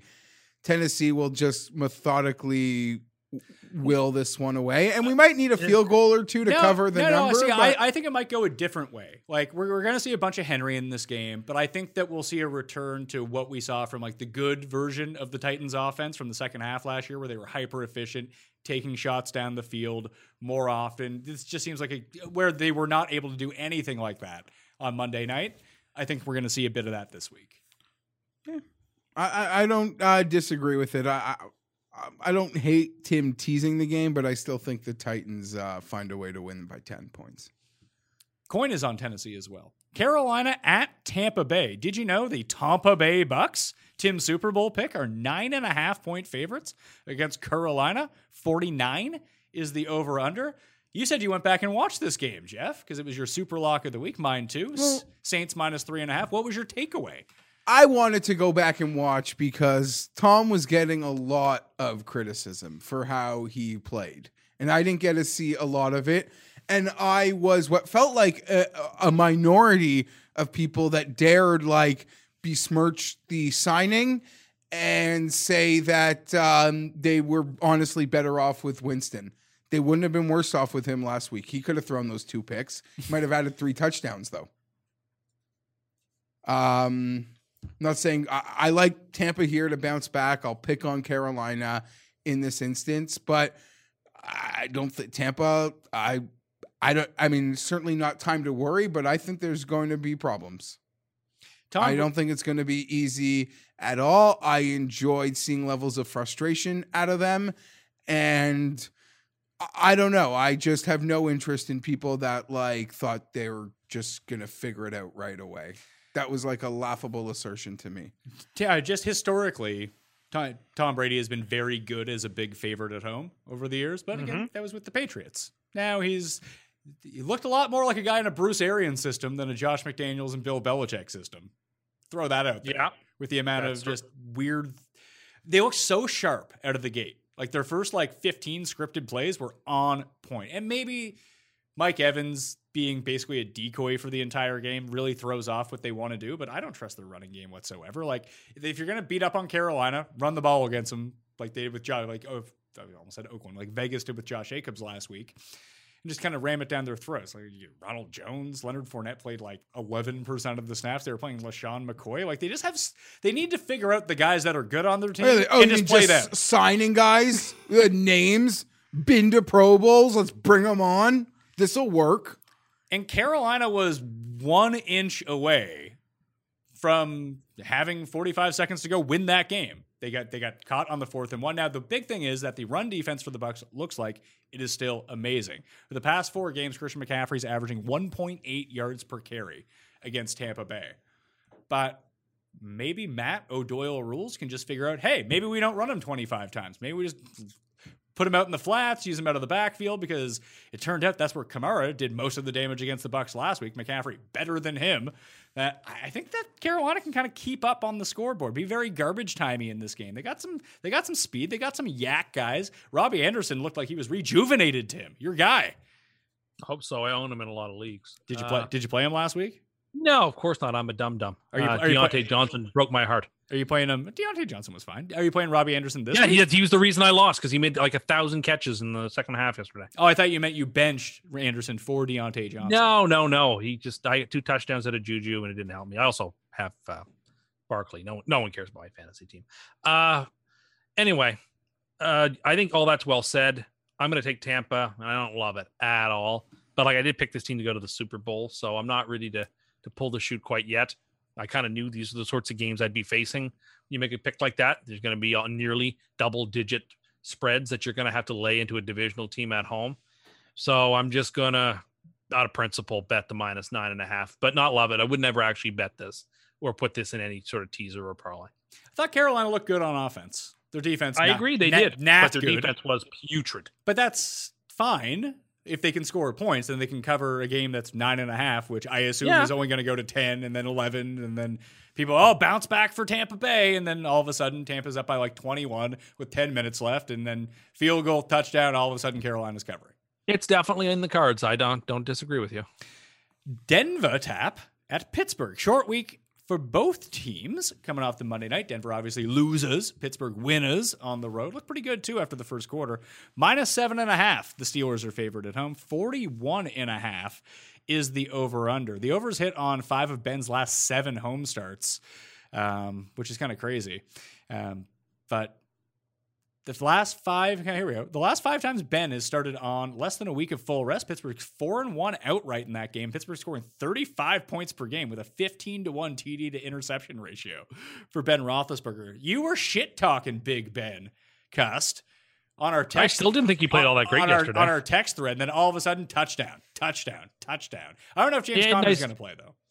Yeah, he had nicer numbers than I thought he actually played. Like he, there were some moments in the game where he looked uh, looked pretty shaky. But I, I just want to address first and foremost the Broncos fans that they need to get off my back. I didn't pick you guys to win the Super Bowl. I didn't pick you guys to win the division. I simply picked them as, to be the last wild card team, and I thought Lock was a a dark horse MVP candidate. I, I was more heavy on a lot more teams than Denver. So you don't get to chalk this up to some mystical curse or anything. Like it is what it is. I thought they'd be a good team, but not a great team. So I just wanted to to start with that. And I'm going to take Denver this week uh, for the half point. I think that's too many points for Pittsburgh. I'm, sure, Uh, I'm sure Denver fans are going to love that. Well, whatever. I don't think that Pittsburgh's more than a touchdown better than this Broncos team. Denver was unimpressive last night. Both teams were unimpressive last night. I still think they have, you know, I think Sutton will play next week. I, I think that the offense will be a little crisper next week. I mean, New York hung with Pittsburgh for a whole game, and then Denver's a much better team than New York. So, yeah, I'm, I'm going to take I'm going to take the Broncos here to cover. I think seven and a half is, is sort of silly. I like Pittsburgh. Pittsburgh may have the best defense in the league. They have one of the best def lines in the league. They're very difficult to run against, but their secondary is also quite good, which is kind of like the Tampa problem. Good run defense, bad pass defense. Teams can still pass all over you. Not great because teams love to pass. But like AJ Bouye's already dinged up, Philip Lindsay's already dinged up. They've already had all of the other injuries. Like this seems like a real season from hell for Denver, especially if they drop this one, go 0 2 to start. You know the Chiefs aren't coming back. The Chargers get greasy with the Chargers already want to know. Vegas is already want to know. Like it can get out of hand very quickly here. And what do you think your boy MG3 is going to be doing here, Jeff? I guess he had a good night after I went to bed. Yeah, well, what I saw well, he was got benched. very giggles. He got benched. Lindsay got hurt. Then he came back in. Yeah, of course. As someone I retweeted, we were just a Melvin Gordon injury away from the holy trinity of Melvin Gordon. the goal line stuff, the fumble, the injury. It was all that I needed to see happen next. I actually really like Denver here plus seven and a half. It's a lot of points. We were hoping Pittsburgh would lose this game or in some way and because we sort of felt that they have this in them but it, we were kind of wishing maybe it would take a week so we could have pittsburgh to bet on for a little run clearly didn't happen and the complete opposite happened where now i think pittsburgh's maybe a bit overvalued although it's exciting to see ben, I, I, I love football and w- despite the jokes we could make when ben roethlisberger looks like like a fat bearded like guy whatever that, that that's what twitter's fun for it's great to see him back and playing well Yeah, and I listen, Tim. I, I probably gave you too much of a time, although you did curse him into three touchdowns like instantaneously. But his accuracy was way off, and that's always going to be the big thing coming back from like an elbow injury. It's not the velocity on your throws; it's the accuracy. So each week, I think that Ben's probably going to get a little bit better. And like they were just five and a half point favorites against the Giants on the road. They're only seven and a half at home. Like I don't see what Denver did to like. Where did Denver look good besides Noah Fant Yeah, the defense was fine. against Tennessee? Yeah, this, def- Tennessee's this, got- this, this defense is far more explosive. I agree, but I mean, you know, Clowney basically had been there for six seconds. You know, give him an extra week. I don't know. I think Tennessee is certain. Uh, sorry, Clowney, certainly Clowney, Clowney plays defense. yeah, he plays for for Tennessee. Like he wasn't able to take advantage of that offensive line the way I kind of thought he would. But Denver Pittsburgh still will. struggled to score. Pittsburgh will. Pittsburgh should. It's a very difficult spot, but I, at the same time, I still think Lock's a good quarterback. I think their full complement of receivers will be back. I think they'll be able to score enough to not lose by more than a touchdown. That's all. I don't know if they can score enough. Like I said, I think this Pittsburgh defense We'll is, see. is very real. oh yeah And especially when you get on that shitty grass at Heinz Field, even better. So I'll take Pittsburgh, minus seven and a half. You guys are both taking Denver? yep Yeah. Uh, the coin is on Pittsburgh as well. i want to say i just did like a, my own little in-show research project Okay. uh new quarterbacks last week were one and four. New quarterbacks were one and four. Yeah. How about I, I, I discussed this with you yesterday. Besides Frank Reich, which like quote unquote like good coach lost? Uh, uh, before I get to that, new coaches were one and four, and the only team with a new coach and a new quarterback, I believe, is Carolina. So they hit both. And the uh, only quarter, okay. new quarterback that won was Cam. Yes. Uh, good coaches that won. Frank Reich, Mike Zimmer came to my mind instantly as coaches that we do, I think, are Yeah, collectively Doug known as collectively known as good coaches. Doug Pederson, Okay, I so think may- yeah, maybe that's we got to way off then. deserve um, that. I'm trying to think what other good coaches lost. People love Brian Flores. do no one's like Brian Flores, top five coach in the NFL. No one said No, that. that's fair. That's fair. But like Belichick, Payton. Kyle Shanahan lost. oh yeah, I guess that's where People love Kingsbury.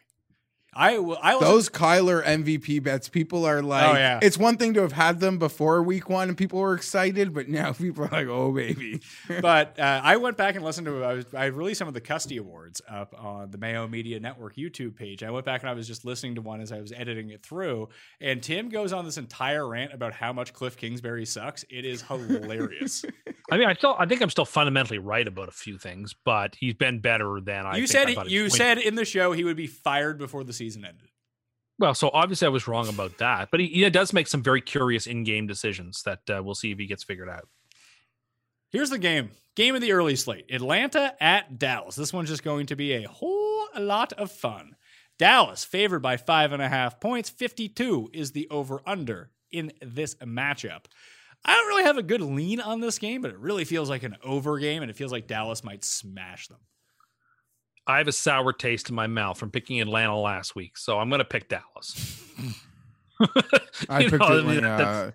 That's- That's when you felt really stupid about because Atlanta's just done me dirty so many times. Like a That was, lot the, of that was the case I made to I you. know. It's like take Russell Wilson. like a lot of football betters. Like Atlanta's a team. Like you're so hard to get right. You sometimes just get attracted to like their high fantasy yeah, players. you own their Although fantasy like players. Ryan isn't even like a top eight fantasy. Well, Well, he was last No. week because he threw for 9,000 Yeah, yeah. yards in a loss. yeah, as soon as Metcalf converted that fourth down, I was like, oh well, I've lost but, this but game. like 10 minutes into that game you just you feel so stupid for like not betting on the pete carroll russell wilson like Yes. duo I did feel dumb. in that game uh, so i'm with you there tim I, I you apparently lost some value with atlanta people out of the gate bet- Yeah. bet, this game down i apparently i heard there were touchdowns available when this sucker opened i'm with you pat i think dallas is just gonna lay uh wood here the Yep. things that they do well up front with zeke i think they're gonna You know do really well here Their offensive And- line, not good. and you want to know? I heard that the league said or, or that they can have up to fifty percent of that stadium filled. Jerry Jones announced today. of course they do. And here's the thing: no one knows the exact percentage they're going to go to.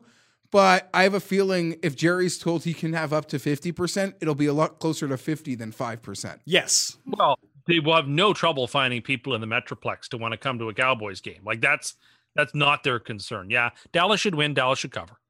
Uh, the total has gone over in the past in seven of the past ten games where Dallas has been the favorite, and they're last year they were way better at home than they were on the road. They scored over ten more points per game at home than they did on the road. Atlanta sucks on the road. Like the Cowboys, to me, feel like the slightly superior version of Atlanta.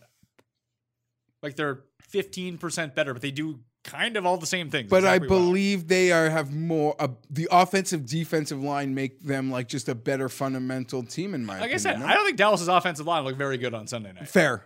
But I, I don't know. You go against Aaron Donald, that takes like two and a half bodies. That's fair. So maybe it's just a different challenge altogether. I know um, I got a chance to spend time with you yesterday because we recorded U.S. Open content. Go watch it. And you mentioned that you felt um, adamant that the criticism Mike McCarthy had been receiving for that fourth down and three was totally un- unjustified. I get why people are mad because it's a very results based thing to look at. You kick the field goal, it's a tie game. Okay, it's still a tie game. I just At that point, you're going for it. You're moving the ball well. It's four yards or three yards that you need to get. And like the win expectancy for the Cowboys, like if you really think about it, You tie the game, the Rams immediately get the ball back, or let's say the game remains tied, then you go to overtime and then it's like a coin flip. You score a touchdown there, all of a sudden it is a completely different story. Plus, if you don't get it, you stick the Rams on their what, like 11 yard line, which what did they do? They had a first down, they had to punt. You got the ball back anyway. Yeah, Like- it's a good decision to go for it, but the run on third down and then the pass on fourth down, like the play calling was backwards and made no sense. I see that's like, yeah. that that's the part that I agree with. People are saying, "Oh, Mike, look look at Mike McCarthy embracing analytics. Look at him now Trying so hard to prove like, but he's not but he doesn't do it like it's not like that yes i think that that's just a smart decision to go for it on that fourth down. It didn't work. No one is saying that this works 100% of the time. Oh, of course. it's just that if you do get it let's say even if it's 50-50 you get it or you don't get it the getting the seven points is far more valuable than getting the three points So yeah, yeah, I have no problem with going for it. but but like you know what he, you know what play Mike McCarthy still wrong. loves to do, but it's all the play calling. You have this offense which should be fucking opened up. You can even spread Zeke out. They should be passing on first down and running on second down. Instead, they run on first down every fucking time for like two yards. Yeah, and Warren, that's yeah, not going Warren to. Sharp. Yeah, Like I just know. Like there's it's hard. like, what are you doing? there's hard math on on how dumb that seems to be now. Um, even if you have an elite running back, you don't have to run on first down. There's No. no. point in getting upset. There are certain coaches who just can't learn. And so why you expect a dog to walk on their hind legs, I have no idea. Like there's no point in getting upset about it and venting on Twitter. Like they're just not going to do it because they're never going to do it and that's just how it is. Well, the biggest thing is like uh, uh, shout out to like Levy and Dink and Leone and Silva for establish the run, and like that's always been like that's the name of their site, establishtherun.com. Uh, but you should all go to ftndaily.com by the way, and use promo code Mayo to get yourself a discount. uh, but at the same time, like it, that has just been around for so long. It's like it, it's no different than in golf when people hear, "Well, you drive for show and putt for dough." Well, as it turns out, that's not actually what happens in golf. You're if you're one of the premier drivers of the golf ball, you're going to win a lot of fucking money. If you're someone who's just great at putting, you're probably on the Korn Ferry Tour. Um, in football, like you no longer have to establish the run. You don't establish the run to set up the pass. You can run play action at any time during the game, at any score, whether you've ever run the ball or not, and it works. People bite on it. It's just a natural reaction. What you should be doing is passing to set up the run. Then all of a sudden, you throw teams off of what oh, you're doing and open up these huge running lanes. Huge lanes. That's when you should be running. That's why. or second- be a team like Carroll or Baltimore or New England and just even your your runs are just so efficient that it makes a ton of sense Of to be running as often. that's well. That's a that's all team specific, Yeah. and there are very few horses in the barn that can run that way. Uh, was it Baltimore, New England being those two? Dallas is not that. Dallas is not a team constructed in such a way. Uh, but Mike McCarthy's a dumb dumb. He was bad in Green Bay. He won a Super Bowl despite himself. He's going to be bad in Dallas, but he'll have the job for 10 years because Jerry is one of the loyalist men on earth and won't fire people. And people will be upset for every Sunday for 12 years about how Mike McCarthy doesn't know what he's doing when he doesn't know any better and he's never going to learn. So just accept it. Twitter's different when the Cowboys are on prime time. well, well, I mean, so that's like half the time.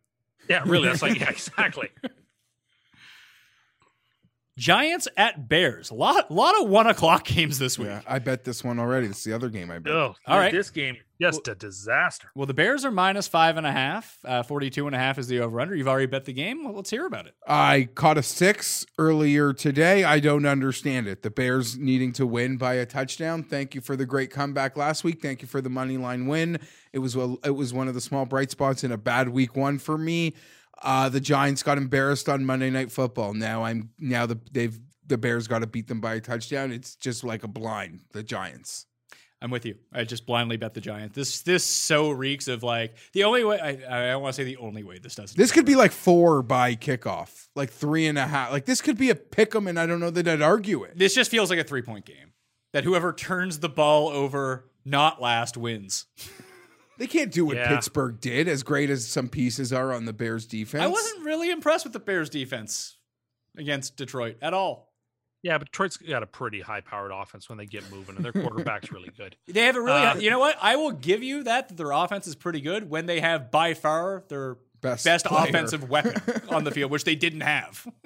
No, but I mean, they still have Stafford. He's still still amazing. Yeah, but Stafford, when you can throw to Golladay, who's a top ten, Sure, Th- This isn't sure. like Tim's. Robbie Anderson is a top ten receiver in football. Kenny Golladay is a top ten receiver in football. I like all. I'm going to be with you guys with the Giants, but with zero conviction. This game could end up 14 to 3 for Chicago, and I could feel like a, like a dummy. But No, anyway. if Chicago scores 14 points, I'll feel like I bet the right side. Just feels like a lot of David Montgomery in this game. I would imagine Saquon gets going a little bit in this game. I hope so. What a disappointment. That was have huge you, for get me. six have yards you of cursed Saquon? You draft him or No, something? but you know what? Again, Yeah, another thing I'm tired of is people tweeting at me, "Oh, Saquon can only get six yards and 15. You think you can get 10 and three? Like, yeah, I could. That was a, the worst game Oh he my ever God. played. Get off my back. No, that I think those people are 100% right as a great uh, uh, point to prove how insane you are. I don't think so. How many carries do you have at any level of football? I don't think I have any carries 'cause I've played. so Saquon played- Barkley went like uh, you know Seven what- carries, six yards. Tim, uh, Tim. I mean, seven carries. What, what, are you- what are you averaging? Three point five a clip. That's what you're He had talking about. 15 carries. So you're 15 saying carries for six yards. Given the same opportunity as Saquon Barkley on Monday Night Football, that you would have got more yards than him. Is that what we're That, saying? that's your No. contention. I'm amazed that okay, you made your insane take. I'm amazed that he's never carried a ball in a football game, and he has this sort of brain damage already. I played I played center and defensive end in tackle football. I didn't play running back or Again, fullback as people have pointed out to you, the fact that you have to say tackle football kind of disproves your entire theory that any of this means anything. people just say football, Tim. as insane as your take was to begin with, I don't know whether it was just like being bored or whatever. I would have thought watching like the game last night, specifically the game, and seeing how suffocating those front lines are in this league at times would make you realize, oh my God, like I wouldn't gain a yard. Saquon got first touched by the defense, two and a half yards behind the line of scrimmage on average. That's and Tim thinks he I think that's an unusual circumstance. Okay. Well, that brings us to the midpoint of the show. Well, beyond the midpoint of the show, which means, Tim, it's time for everyone's favorite segment, a Cuss Corner Mini. Cuss Corner, it's Cuss Corner. Cuss Corner, it's Cuss Corner. He's got the hottest takes with the highest stakes. He should be president of the United States, but it's Cuss Corner, it's Cuss Corner. Cuss Corner, hee hee hee hee hee. Yeah. So I prepared this week. Good. Uh, I, the topic I wanted to discuss, maybe it's a bit somber, but I don't know. I, I sort of want to work it out. It's an idea that I've been, I sort of had over the weekend. And I've been working through it the last couple of days. And it's basically a question, which is, is travel done? Now, I don't mean that in the flattest of senses because travel will never be done. Do you mean People you don't will mean always that go in on- the fact that the Earth is flat, so travel doesn't even really exist? no, people will always go on honeymoons. There will always be some matter of business travel. But I'm wondering if this pandemic and the effects, both psychological and uh, uh, medical, are going to result in travel patterns that look a lot like the 1940s and 50s compared to the 2000s and 2010s. what were those travel patterns? Fewer 40s and people traveled, and they traveled few, uh, and they traveled less often. Uh, you didn't just go away for the weekend somewhere. That was very, very unusual. That has be, you know that has become far more. Uh, I mean, because ticket prices were expensive, people didn't have as much vacation. There wasn't as much inclination to travel. It was harder to travel, uh, and I'm wondering if just the concerns over, you know, what, what you know what the shape of airlines going to be at uh, by the time the pandemic is over, what the type, you know, what shape hotels will be at uh, when it's over, the inclination people are going to have to sit next to other people for long, per, uh, long periods, for short periods of time, uh, whether they're going to be comfortable going to places where a bunch of people are. I don't know. I mean, it's not that travel will ever go away because it can't go away, but the people who sort of travel for fun, that they, you know, that their leisure activity is travel. I wonder if that is just a thing that's kind of over now. Well, you can wonder all you want. The moment that like travel is acceptable again, just make sure you have some stock in airlines. Put it that way. I wonder. There, I, you shouldn't be wondering. There's nothing to wonder about. Every single people in the eh, 1930s Yeah, No. yeah, yeah, start from- yeah, No. t- yeah. You know what, Tim? This isn't the fucking 1930s. Although you, No, you might there- live there. people were Every single person starved. I talk to, all they want to do is go somewhere, and they're just waiting Yeah. and biding their time. So They say that, but the revealed preferences will come out, right? Like No, I'm I- not so I- sure. I- Just because you don't like leaving your house doesn't mean other people No, don't. no, and Do you want to know not- I mean- something? I, purchased an airline ticket for a flight, uh, and this was about a month ago, where I thought things would probably be clear, uh, better in uh, March for a bachelor party to Vegas. An incredible price, and people are like, "What do you do? How do you do that?" If if I don't go and we got to cancel and the world's not right again, I don't care. I have like six hundred dollars to my name from an airline that I know I can't wait to travel on. Like I don't mind if they owe me six hundred dollars. Um, my wife has my like we will go away for sure. There's no doubt about it. I don't. I, I promise you. At least like the people I know, uh, like my parents, I don't know what they're gonna do if they're stuck here this winter. Like my, my parents will lose. They're gonna be stuck here this winter. th- th- gonna lose their mind.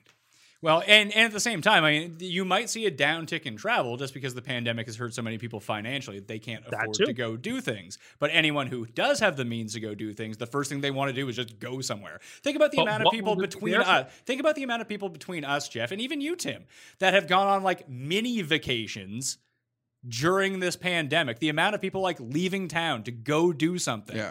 has been at an all-time high. It's probably. 10 times the amount that like how many times have you gone away now tim you've gone away what like three times Look at cottage That- and you rentals. never we're, go insa- we're insane. People, yeah.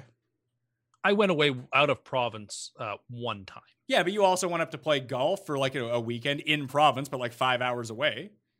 Yeah, so that's all true. I'm just saying I'm worried about the infrastructure as well. A lot of hotels just aren't going to be around, I don't think, when this comes about. A lot of the restaurants that people want to go to will not What- be there. There, there will be new hotels. There And will be yeah. new restaurants. There will be new rich people or people that are willing to take have either Maybe the means right. to do So that's it why I'm asking or that will invest in new things. I think you underestimate the amount of scar tissue people are going to have. no, too, I think you underestimate other people. I think you underestimate the amount that people are just going to be willing to get back to normal. And I'll say this for me personally. Football felt like normal for, the first for- time for in a me- very Yes, it long did. time. For me did. personally, for me personally, I'm so crazy. I actually have no doubts in my mind. The next time I get on an airplane, the next time I stay in a hotel, it will be exponentially cleaner than the last time I was on it. Yeah. The next time I go to a restaurant, I'm so certain it will be so much cleaner than it was always. And that will be a standard. Um, the one thing I'm honestly annoyed about is like staying in a hotel for five days, and apparently they say they're not going to like do rooms anymore. Now I may as well be in an Airbnb. Uh, if like I can't even get like uh, the room. My fresh over. towels and the I, exactly. the I'm not like Tim, but that's a nice thing. You come back, you like the that's a. I don't agree. you, you realize when you go to an Airbnb, it's like, well, here's the here's the communal towel. They, they have towels there, and you get No, more of them too. No, I But Tim- mean, Tim's just I mean, if I'm not going to have my room like turned like over and service. fresh like house cleaning, I may as well just be in a bigger space like an Airbnb. Yeah. That's it. That's I want that's my what fresh I mean. towels. I want my fresh towels. I want my bed made. I want my tur- bed turned down for me. I I'm, want- I'm, I'm so sorry. This is just so hard for you. But I to think do. that will be an option. Like the standard will be like, we will not clean your room, but if you really want it, we will. yeah, if you pay us an extra hundred bucks a night, you can do it.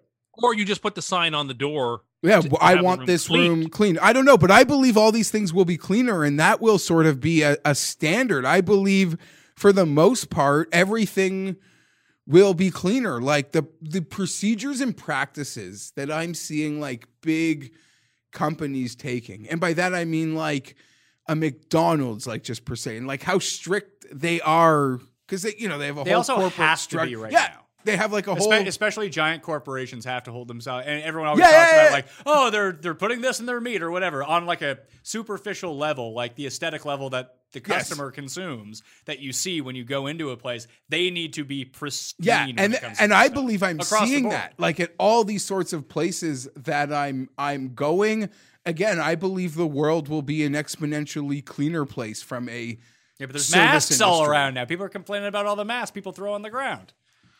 That- Yeah, the, the new coffee cups. Yeah, but either way, I just people are antsy to travel, and they do want to wait. Like I do think that there is going to be some people that are pensive and don't want to go out. But like just having gone out on Sunday, I was at the gym on Sunday after going here. Paul and I went out to watch football at the normal place that we go watch football. People are out. People are wait. People are not necessarily here treating it like it's like over. They're still being cautious, but it's a lot more relaxed. And just look at the states. States travel will return. Like I have no concerns about travel. I think of more things like festivals and concerts like those specific entities are in more trouble than like me, my wife, and my kids going away Sure. somewhere to enjoy nice weather or an activity or two. Yeah, like You're if- saying this the CNE is seen a death now? Well, I, I well, think they, they it- almost went bankrupt. Uh, yes, but I believe something else, like with hotels, another Will pop up in would its would pop up in its place. Like I just believe that, and I feel if these companies are gonna go under, that sucks. But capitalism will show that other hotel chains will form. Like that's just how it's gonna be, or someone else right, will even buy that property. Like Even and if say, 10 or 15% of people just don't want to travel much anymore, that's a sizable Yeah, but thing. I think I think you're going to That see makes more people travel. I don't know. People want to get but away. but when there's a people vaccine, then do, of won't course, but- like won't everything just go back to normal? Maybe. We don't know. That's a big question mark. Maybe. Maybe not. other than we growing an extra toe or something. No, but we don't know what the other side looks like. And like I said, even if it's just 10% of people who don't want to participate in that part of the economy anymore because they're gun shy and nervous or just don't trust yeah, not getting on an airplane ev- anymore. Not everyone's a coward like you. Major Not even 15% major of social people. events Not not even fifteen percent of people are cowardly. Like you look through history at major cataclysmic events, there are after effects and scar tissue uh, psychologically in people that never go away for a whole generation. Uh, that was true of the Depression. It was true of, you know, of, of Victorian England. There's all kinds of incidences uh, with tuberculosis. There's a lot of, and I'm just saying, don't be so sure that it will snap back like an elastic. I'm saying that it could be distorted to the point where some of these places, which don't have very high, You've gone to the with, movies. I have gone to the movies, but that's because Tenet was out, and I could not see Tenet. So the, Christopher there's people that literally can't not go to Florida. like, well, to be fair, being in a theater with like seven other people, socially distanced, where you're not exerting much energy and uh, not breathing hard, and you're wearing a mask for most of the time, is a much lower risk activity than than many things, like being. no, I agree, but I'm saying you, you you made a point. Tenet was playing. I had to go. Well, guess what? I know a lot of people that will just have to go to Florida. Right. Like, that's it. But those people They'll- are always have to to go. travel. I'm talking about the people who get away for the weekend, who aren't re- regular travelers or wouldn't Well, be. uh, listen, there is no there is no one who isn't a regular traveler that like goes uh, that they're like, oh, I'm just going away for the weekend. Like, I mean, I'm not who- wired who- like that. Who is that like person? travel. No, t- I mean, t- tell me who the person is that regularly goes away for a weekend but is not an avid traveler. not regularly, but I, you know, there are many. You know, I, you see all the time people say, "Oh, we just Give me go- an go example. Give me an example of someone you know from your real life. You you know that this is true. No, I don't because I'm someone who does do what exactly what you're saying. I mean, pre kids, my wife and I would go away for the weekend. Yeah, that's what I We- mean. Young married couples before they have kids. Yeah. that's right. and we would. I'm fly- not now. See, I'm But- not a traveler. But, I would be an avid traveler. Like every every month, we'd go for like to like Montreal for the weekend, or we would go to Chicago for the weekend, or we'd boot down to Boston for the weekend, and just take the round trip back. Just go there because the flights are cheap. I would say that's a pretty avid traveler. Beyond the fact that I'm traveling for work all the time anyway. Yeah, so I just don't know whether that'll be inculcated in people who are 22 and 23.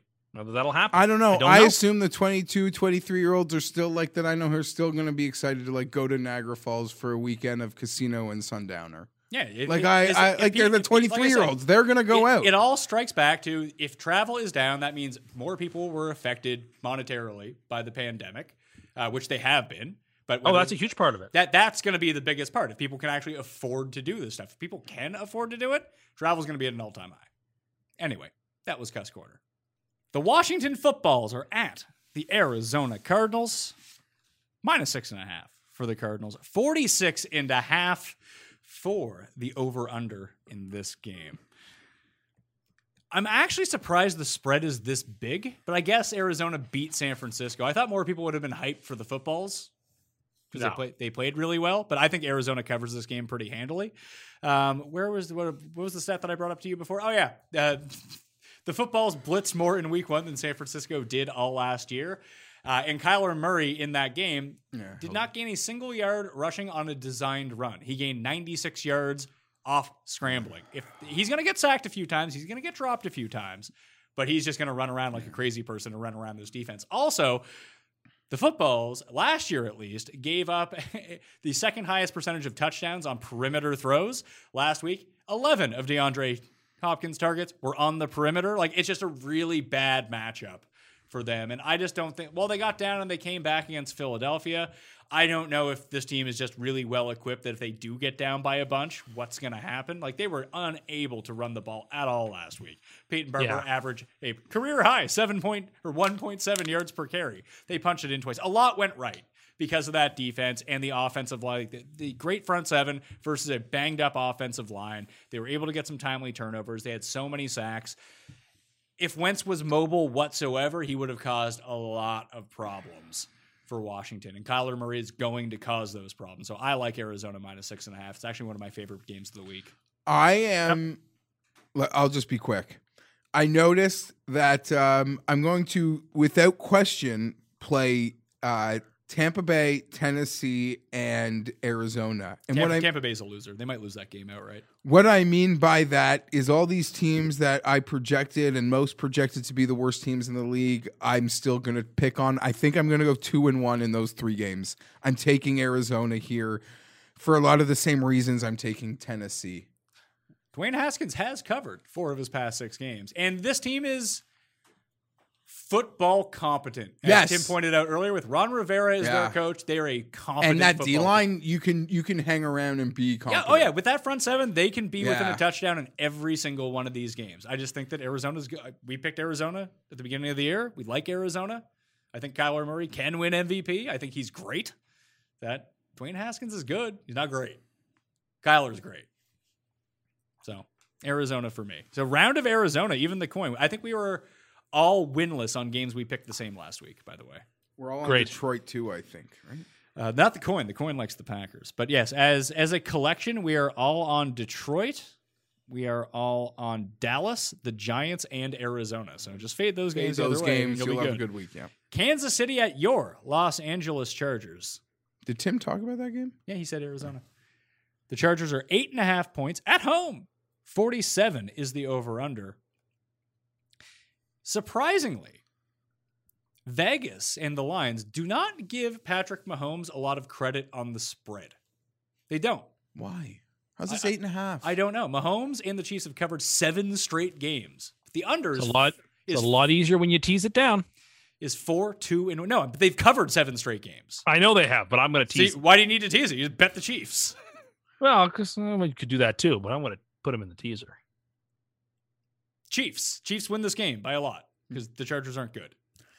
I don't understand the spread. This is actually one of those games where like the only confidence I have is because the spread feels shorter than it should be. Like you know how that gam like Yeah, like the Philly game. yeah, like uh, I'm a gambler and I'm like, no, that spread should be 10. It should be 11. The public would still bet against the Chargers at 10 or 11 with the Chiefs having extra rest. So why is the spread this? I have no idea, but it gives me a like the, a little more confidence because it seems like maybe Vegas is trying to bait it, but I don't see a scenario.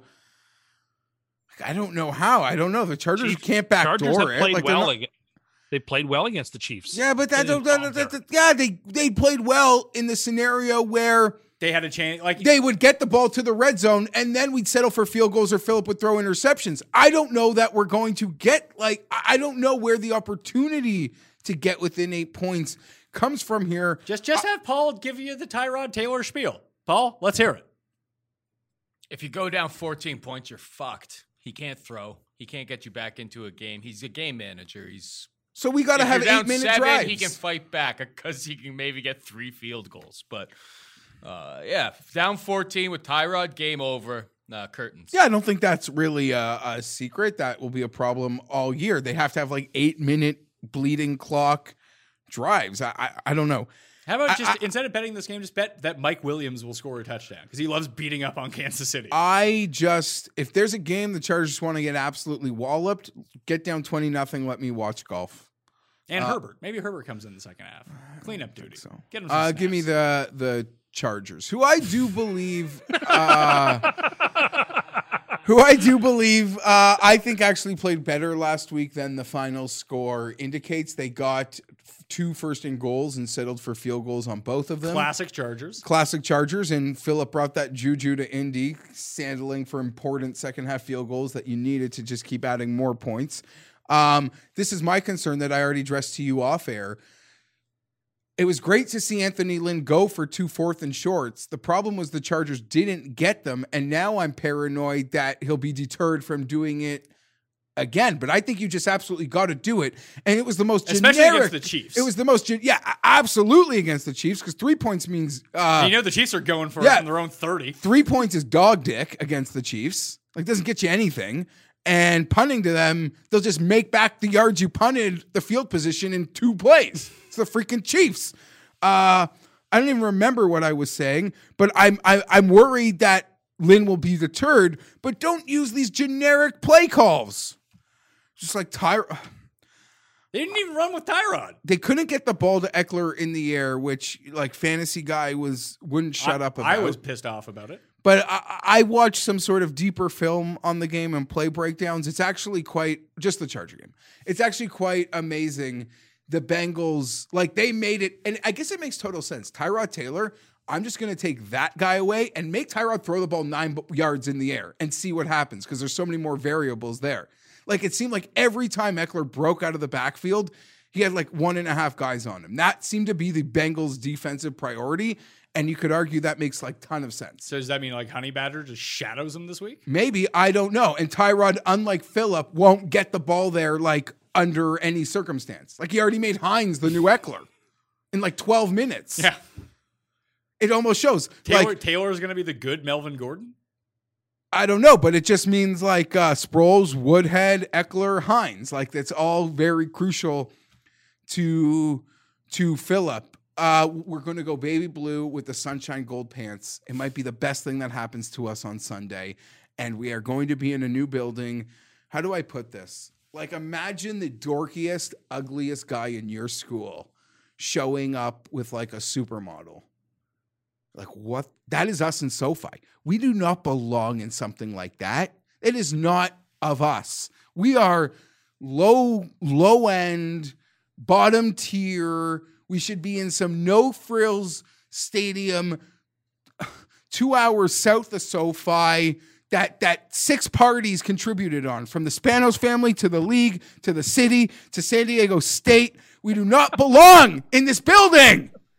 It doesn't. It, it, it- I feel so uncomfortable. It's like me trying to fit into a medium. Like I don't know how to get these pants on. We don't belong there.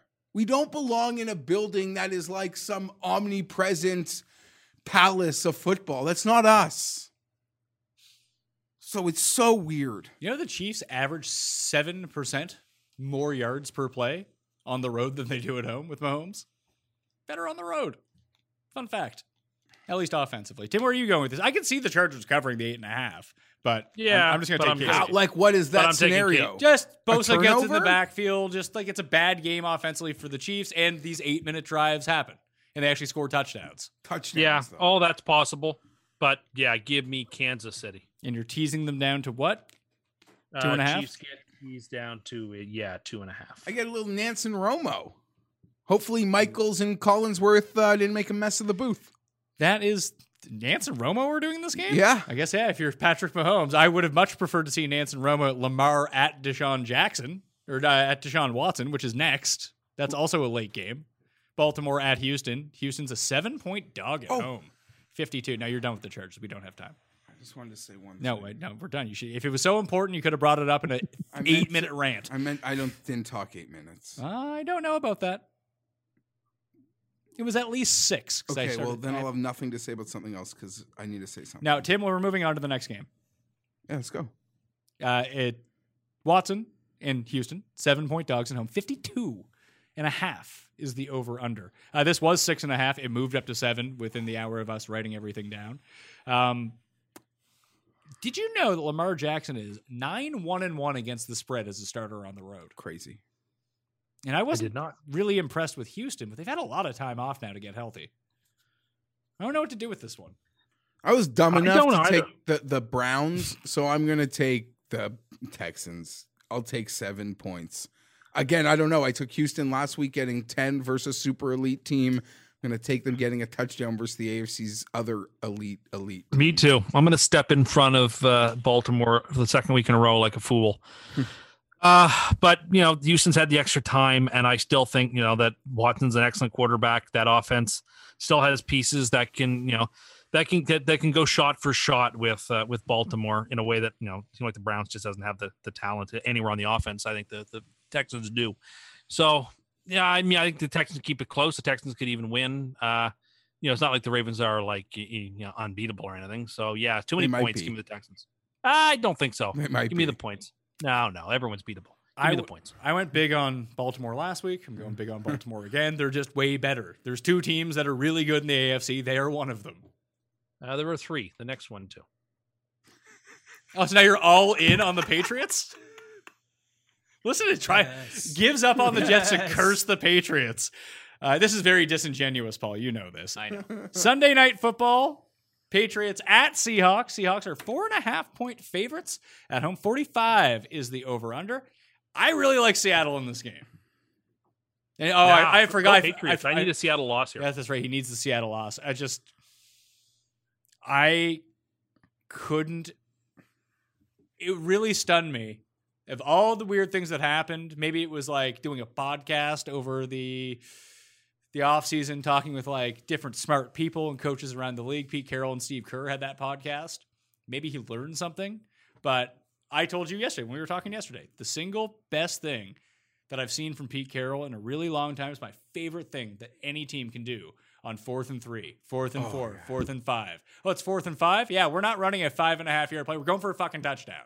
And we're going to go get it. And now that's on tape. Now teams have to respect that, making getting fourth downs even easier for them. But the big fact is they're going for fourth downs now because they have one of the best fucking quarterbacks in the league. This is what you should be doing. Like, I really, I was very I was big on Seattle coming into the year. I liked them even more after what I saw week one after going on the road. They're back at home. And man, Tim, you should have told me about this Jamal Adams guy. He is everywhere. Um, star. Yeah, he played well, but like I've got a, one QB on the one side that's a former MVP and another. Oh, so Cam, so Cam's good now? Oh, this is a No, big turn I for you. Played really well last week. I was impressed to see how McDaniels fit that offense together. Uh, I mean, they fumbled one ball on the one yard line through the end zone. They could have won by by a lot more than ten points. Uh, I thought that the Patriots looked very impressive. They are basically a mini version of what Baltimore's trying to do.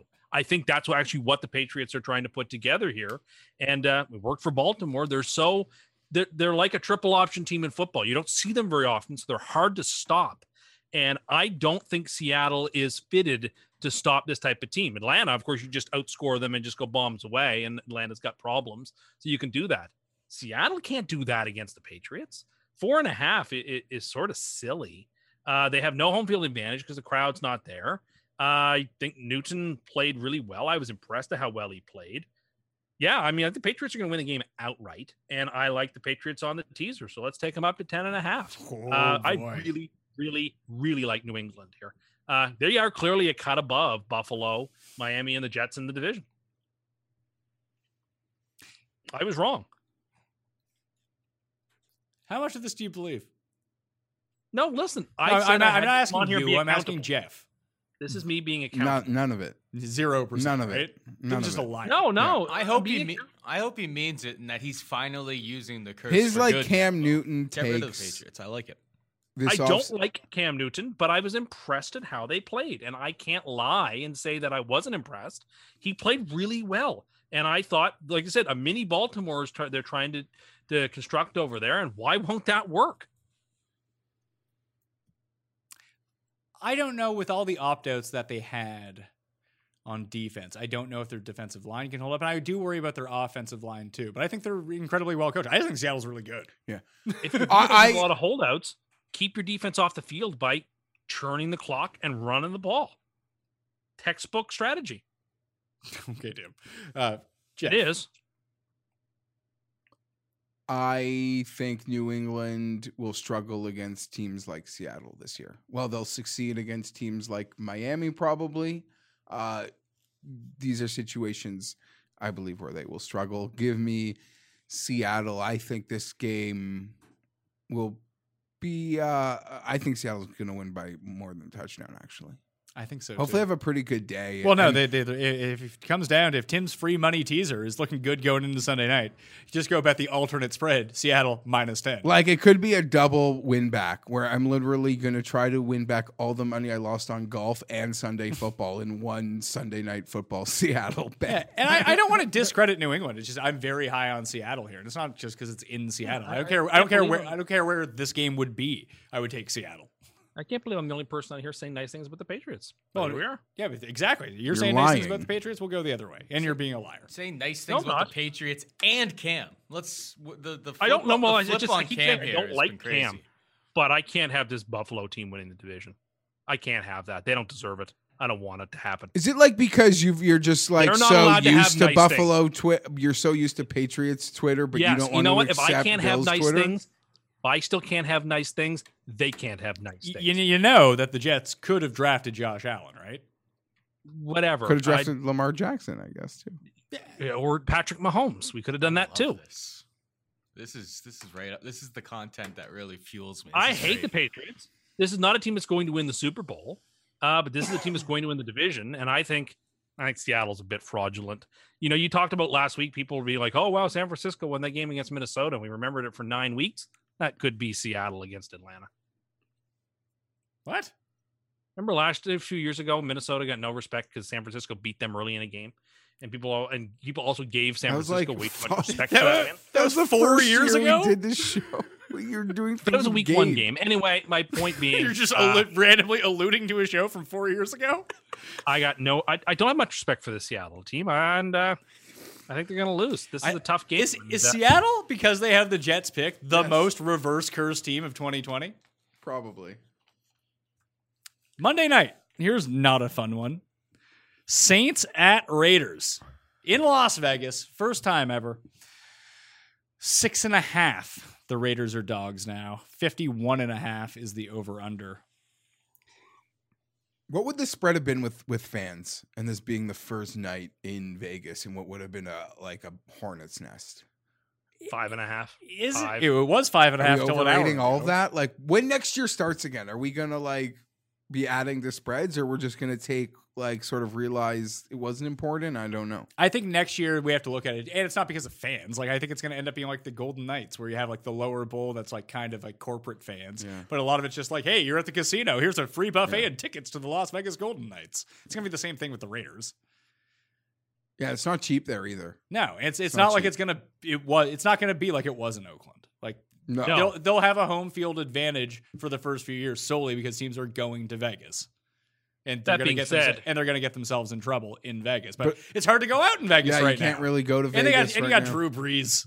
That guy's not going anywhere. And he's these guys home play New Orleans, and New Orleans is a is just as much a party city as as Las Vegas is. Not like they're going from Buffalo to Las Vegas. It's New Orleans. Uh, yeah, I think the Saints should win and, and uh, beat them pretty soundly. So I, I would keep the I Saints would down, though the last part of the teaser, and uh, yeah, I think the Saints take care of business indoors in a dome on a fast track.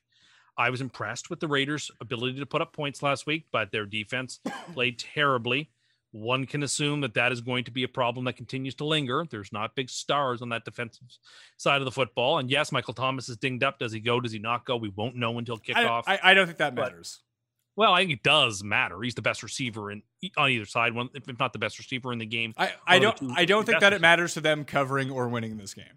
I do think they should carve up the the Raiders and they should win the game. And so uh, when I can get it down, basically a pick 'em, on that's that's the way to play it.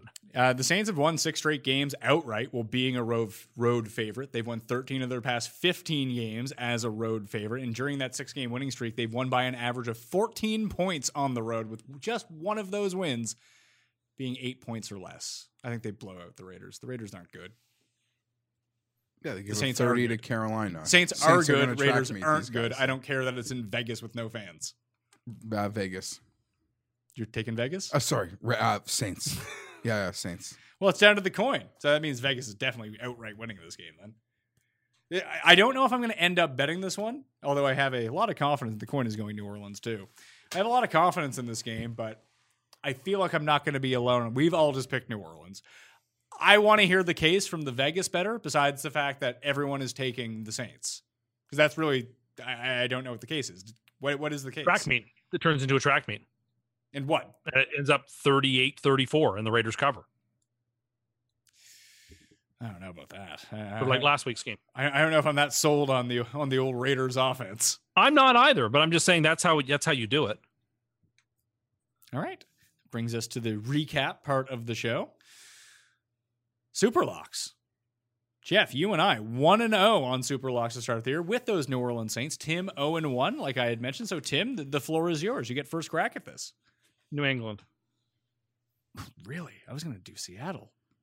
New England plus four and a half. Jeff, you felt like Indianapolis was your hottest take. Let's go there. Indy minus three at home. I haven't narrowed down to. I like Minnesota on the road. I like Buffalo on the road minus six. That Giants game is super interesting, but I'm going to lock in Arizona minus six and a half. Just think fool's gold, week one, with with the footballs. I can see him keeping it close. I just think Kyler and DeAndre Hopkins are just going to be too much. They just possess such powers, which Washington's defense doesn't do well, that all of a sudden, if you get in a hole, it's just going to be too big to come back from. Survivor, Tim, who are you going with? Kansas City. Kansas City on the road, you're taking. Yeah, I don't usually like to do that, but there are no big home favorites that I love this week. Uh, the only other one I think about was Arizona, but I'm not playing Arizona week two. That's that's foolishness. So yeah, I'm, I'm and I thought about the Saints. And I thought about the Packers, but in the end, uh, I'm going with uh, Kansas City. I'm taking the Titans at home against Jacksonville to keep myself alive in Survivor. So to recap your six point teaser for us, please. Sure, uh, you connect the Bengals, the Jaguars, the Chiefs, the Patriots, and the Saints. Bet the farm, win four farms. That's four to one. One, two, Sure three, is. four, five. A five game six point teaser pays four to one. Indeed. Is Tim lying about this too? I am not. I'm looking at the slip right now. Isn't that three to one? Nope. I I'm don't looking at it right now. I, I don't play. hundred. I don't play teasers either. All right, so Looking- so four to one, trying to dig yourself out of that hole of your six and sixty eight Like- lifetime record. I, I always feel you're just better off uh, Betting the games. betting the games. Yeah. Finding a game and instead of needing four of them or five of them to win one bet. But just you betting could even add DJ to win, one on bet. there and get real spicy. You didn't even pick him to win. You picked Rahm. Yeah, but I also have DJ and one and done, so you can bet it twice. Run it twice. One with DJ, one with Rahm. Why would Run it you, twice. Why would you put some? Why would you put a five game NFL teaser parlayed with people that are already plus eight hundred and plus eleven? No, no. It- it- it- it- it- fair enough. But should either of them be the 54 hole leader? Mhm. Just saying. Well, I don't understand what you're saying. Yeah, I don't know what you're saying because maybe being Juice it the up a 54 hole leader at Winged Foot might not be a great position. We'll see. I mean, I You're say- right. We we will see what happens, Tim. It's going to happen. We'll see. Don't worry. Tim is going to just follow Tim's feed because at some point this week, a guy that is currently 150 to 1 pre tournament, he's going to bet at plus 250. I'm just saying Streelman has some good numbers Oh here. no, I want to put. I, want- Tim I, I, Pat be- I likes bet. Streelman at two hundred seventy five to one. Well, like he's really good with his wedges, and that's something that matters here.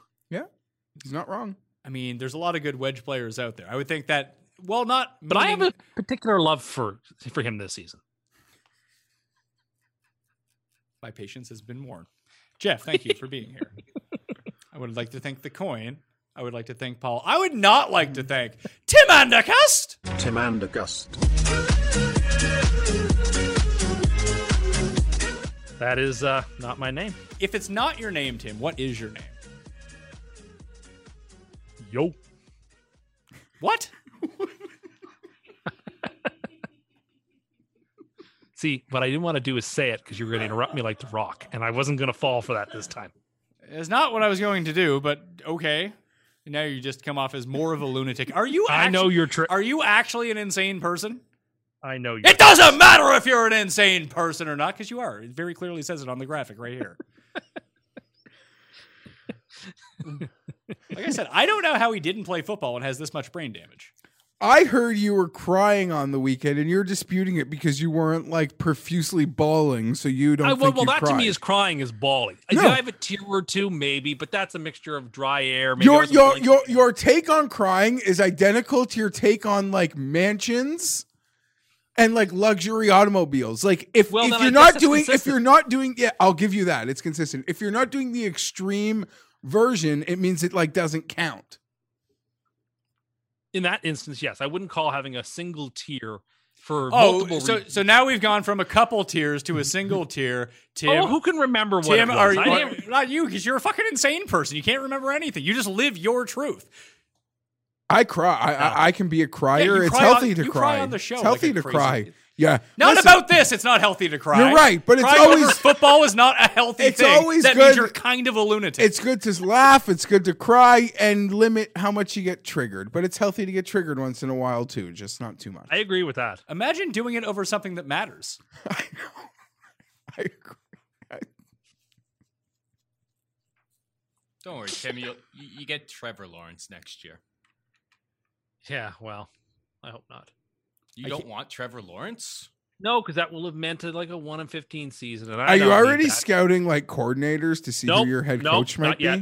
I want Jim Caldwell. I don't care. I said this two years ago. I say it again. It's who I want. I think that guy's an excellent football coach. Is he, st- he was barely alive last time we saw him. Is he still alive? Is he a Ravens yes, like he had a staffer? health scare. He had a health scare last year or whatever. Yeah, after you said you wanted him as Jets coach, he had a fucking heart attack. Anyway, I still like the guy. That's who I'd pick. Is if I could handpick a head coach, it would be him. It'd probably be Matt Rhule. No, I never wanted that guy to begin with. He didn't want Looked the really Jets. brilliant. Looked real brilliant this week.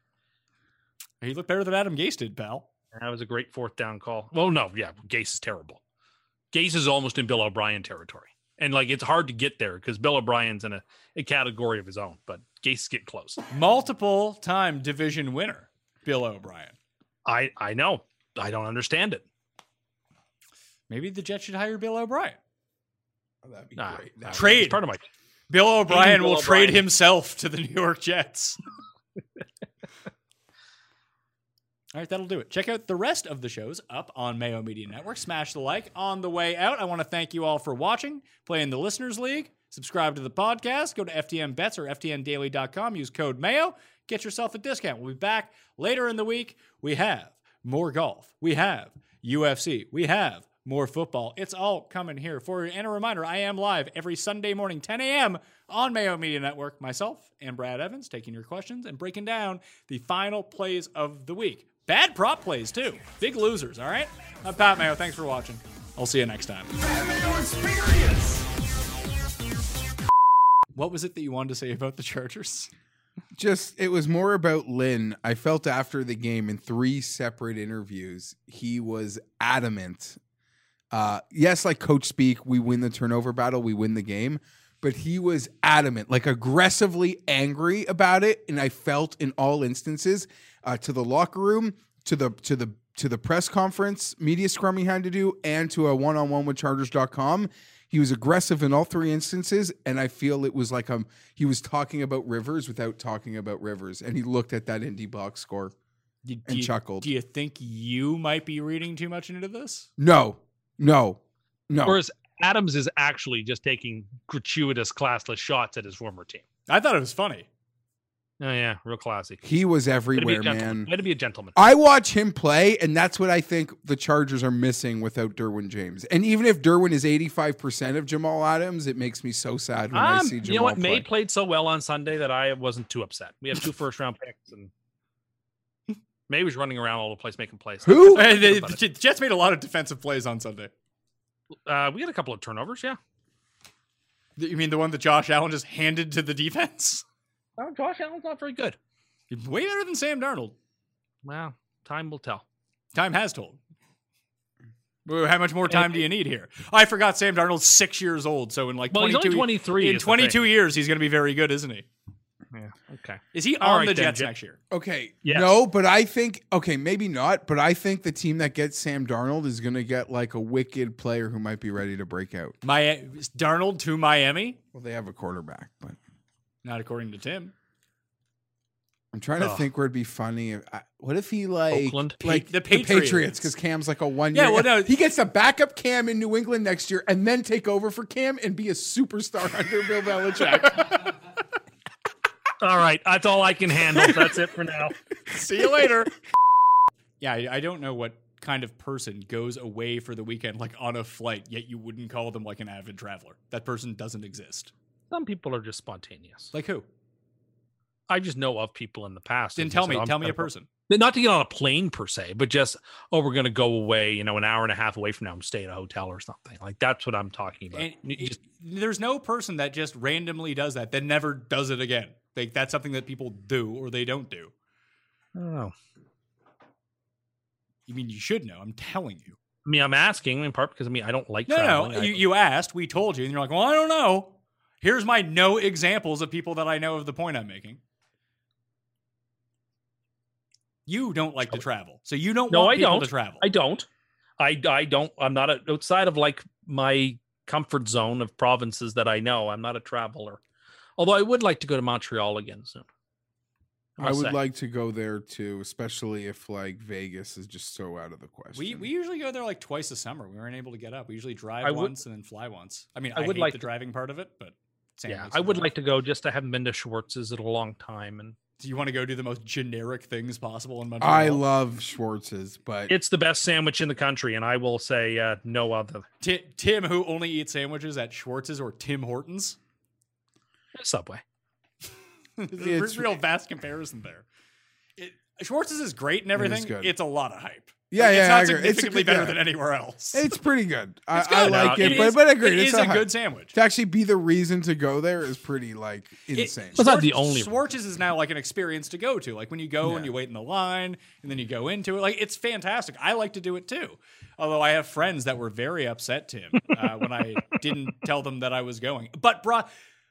We had one friend who was passed out at a bachelor party, so we didn't wake him up when we went to go because we went pretty early in the morning. Tim, me, and two other people. I brought him back a sandwich, like a smoked meat sandwich He's still from the place, and he like got mad at me. While he was eating it, he would take a bite and go, "You're an asshole." Bite. It's actually never How asked- would you know this? it's actually Bite. such a horrible place to have to sit and eat at. Yeah. Oh, it's, oh, it Like, sucks. yeah, so like he actually got the Yeah. best end of it. Yeah, we had to go wait in line Yeah. for 40 minutes. That's actually a, like he got the best Nah, end of the whole deal. the medium fat sandwich. I tell you, you just can't do any better. What do you get? A Vernors or something? You seem like a Uh, Vernors. Vernors guy. ginger ale is nice, but cherry cola, Yeah, a hot cherry, cherry, cola yeah, is, the, is yeah, the yeah. traditional for sure. is the traditional drink there. For sure. For let's sure. get let's get back to these games. Experience!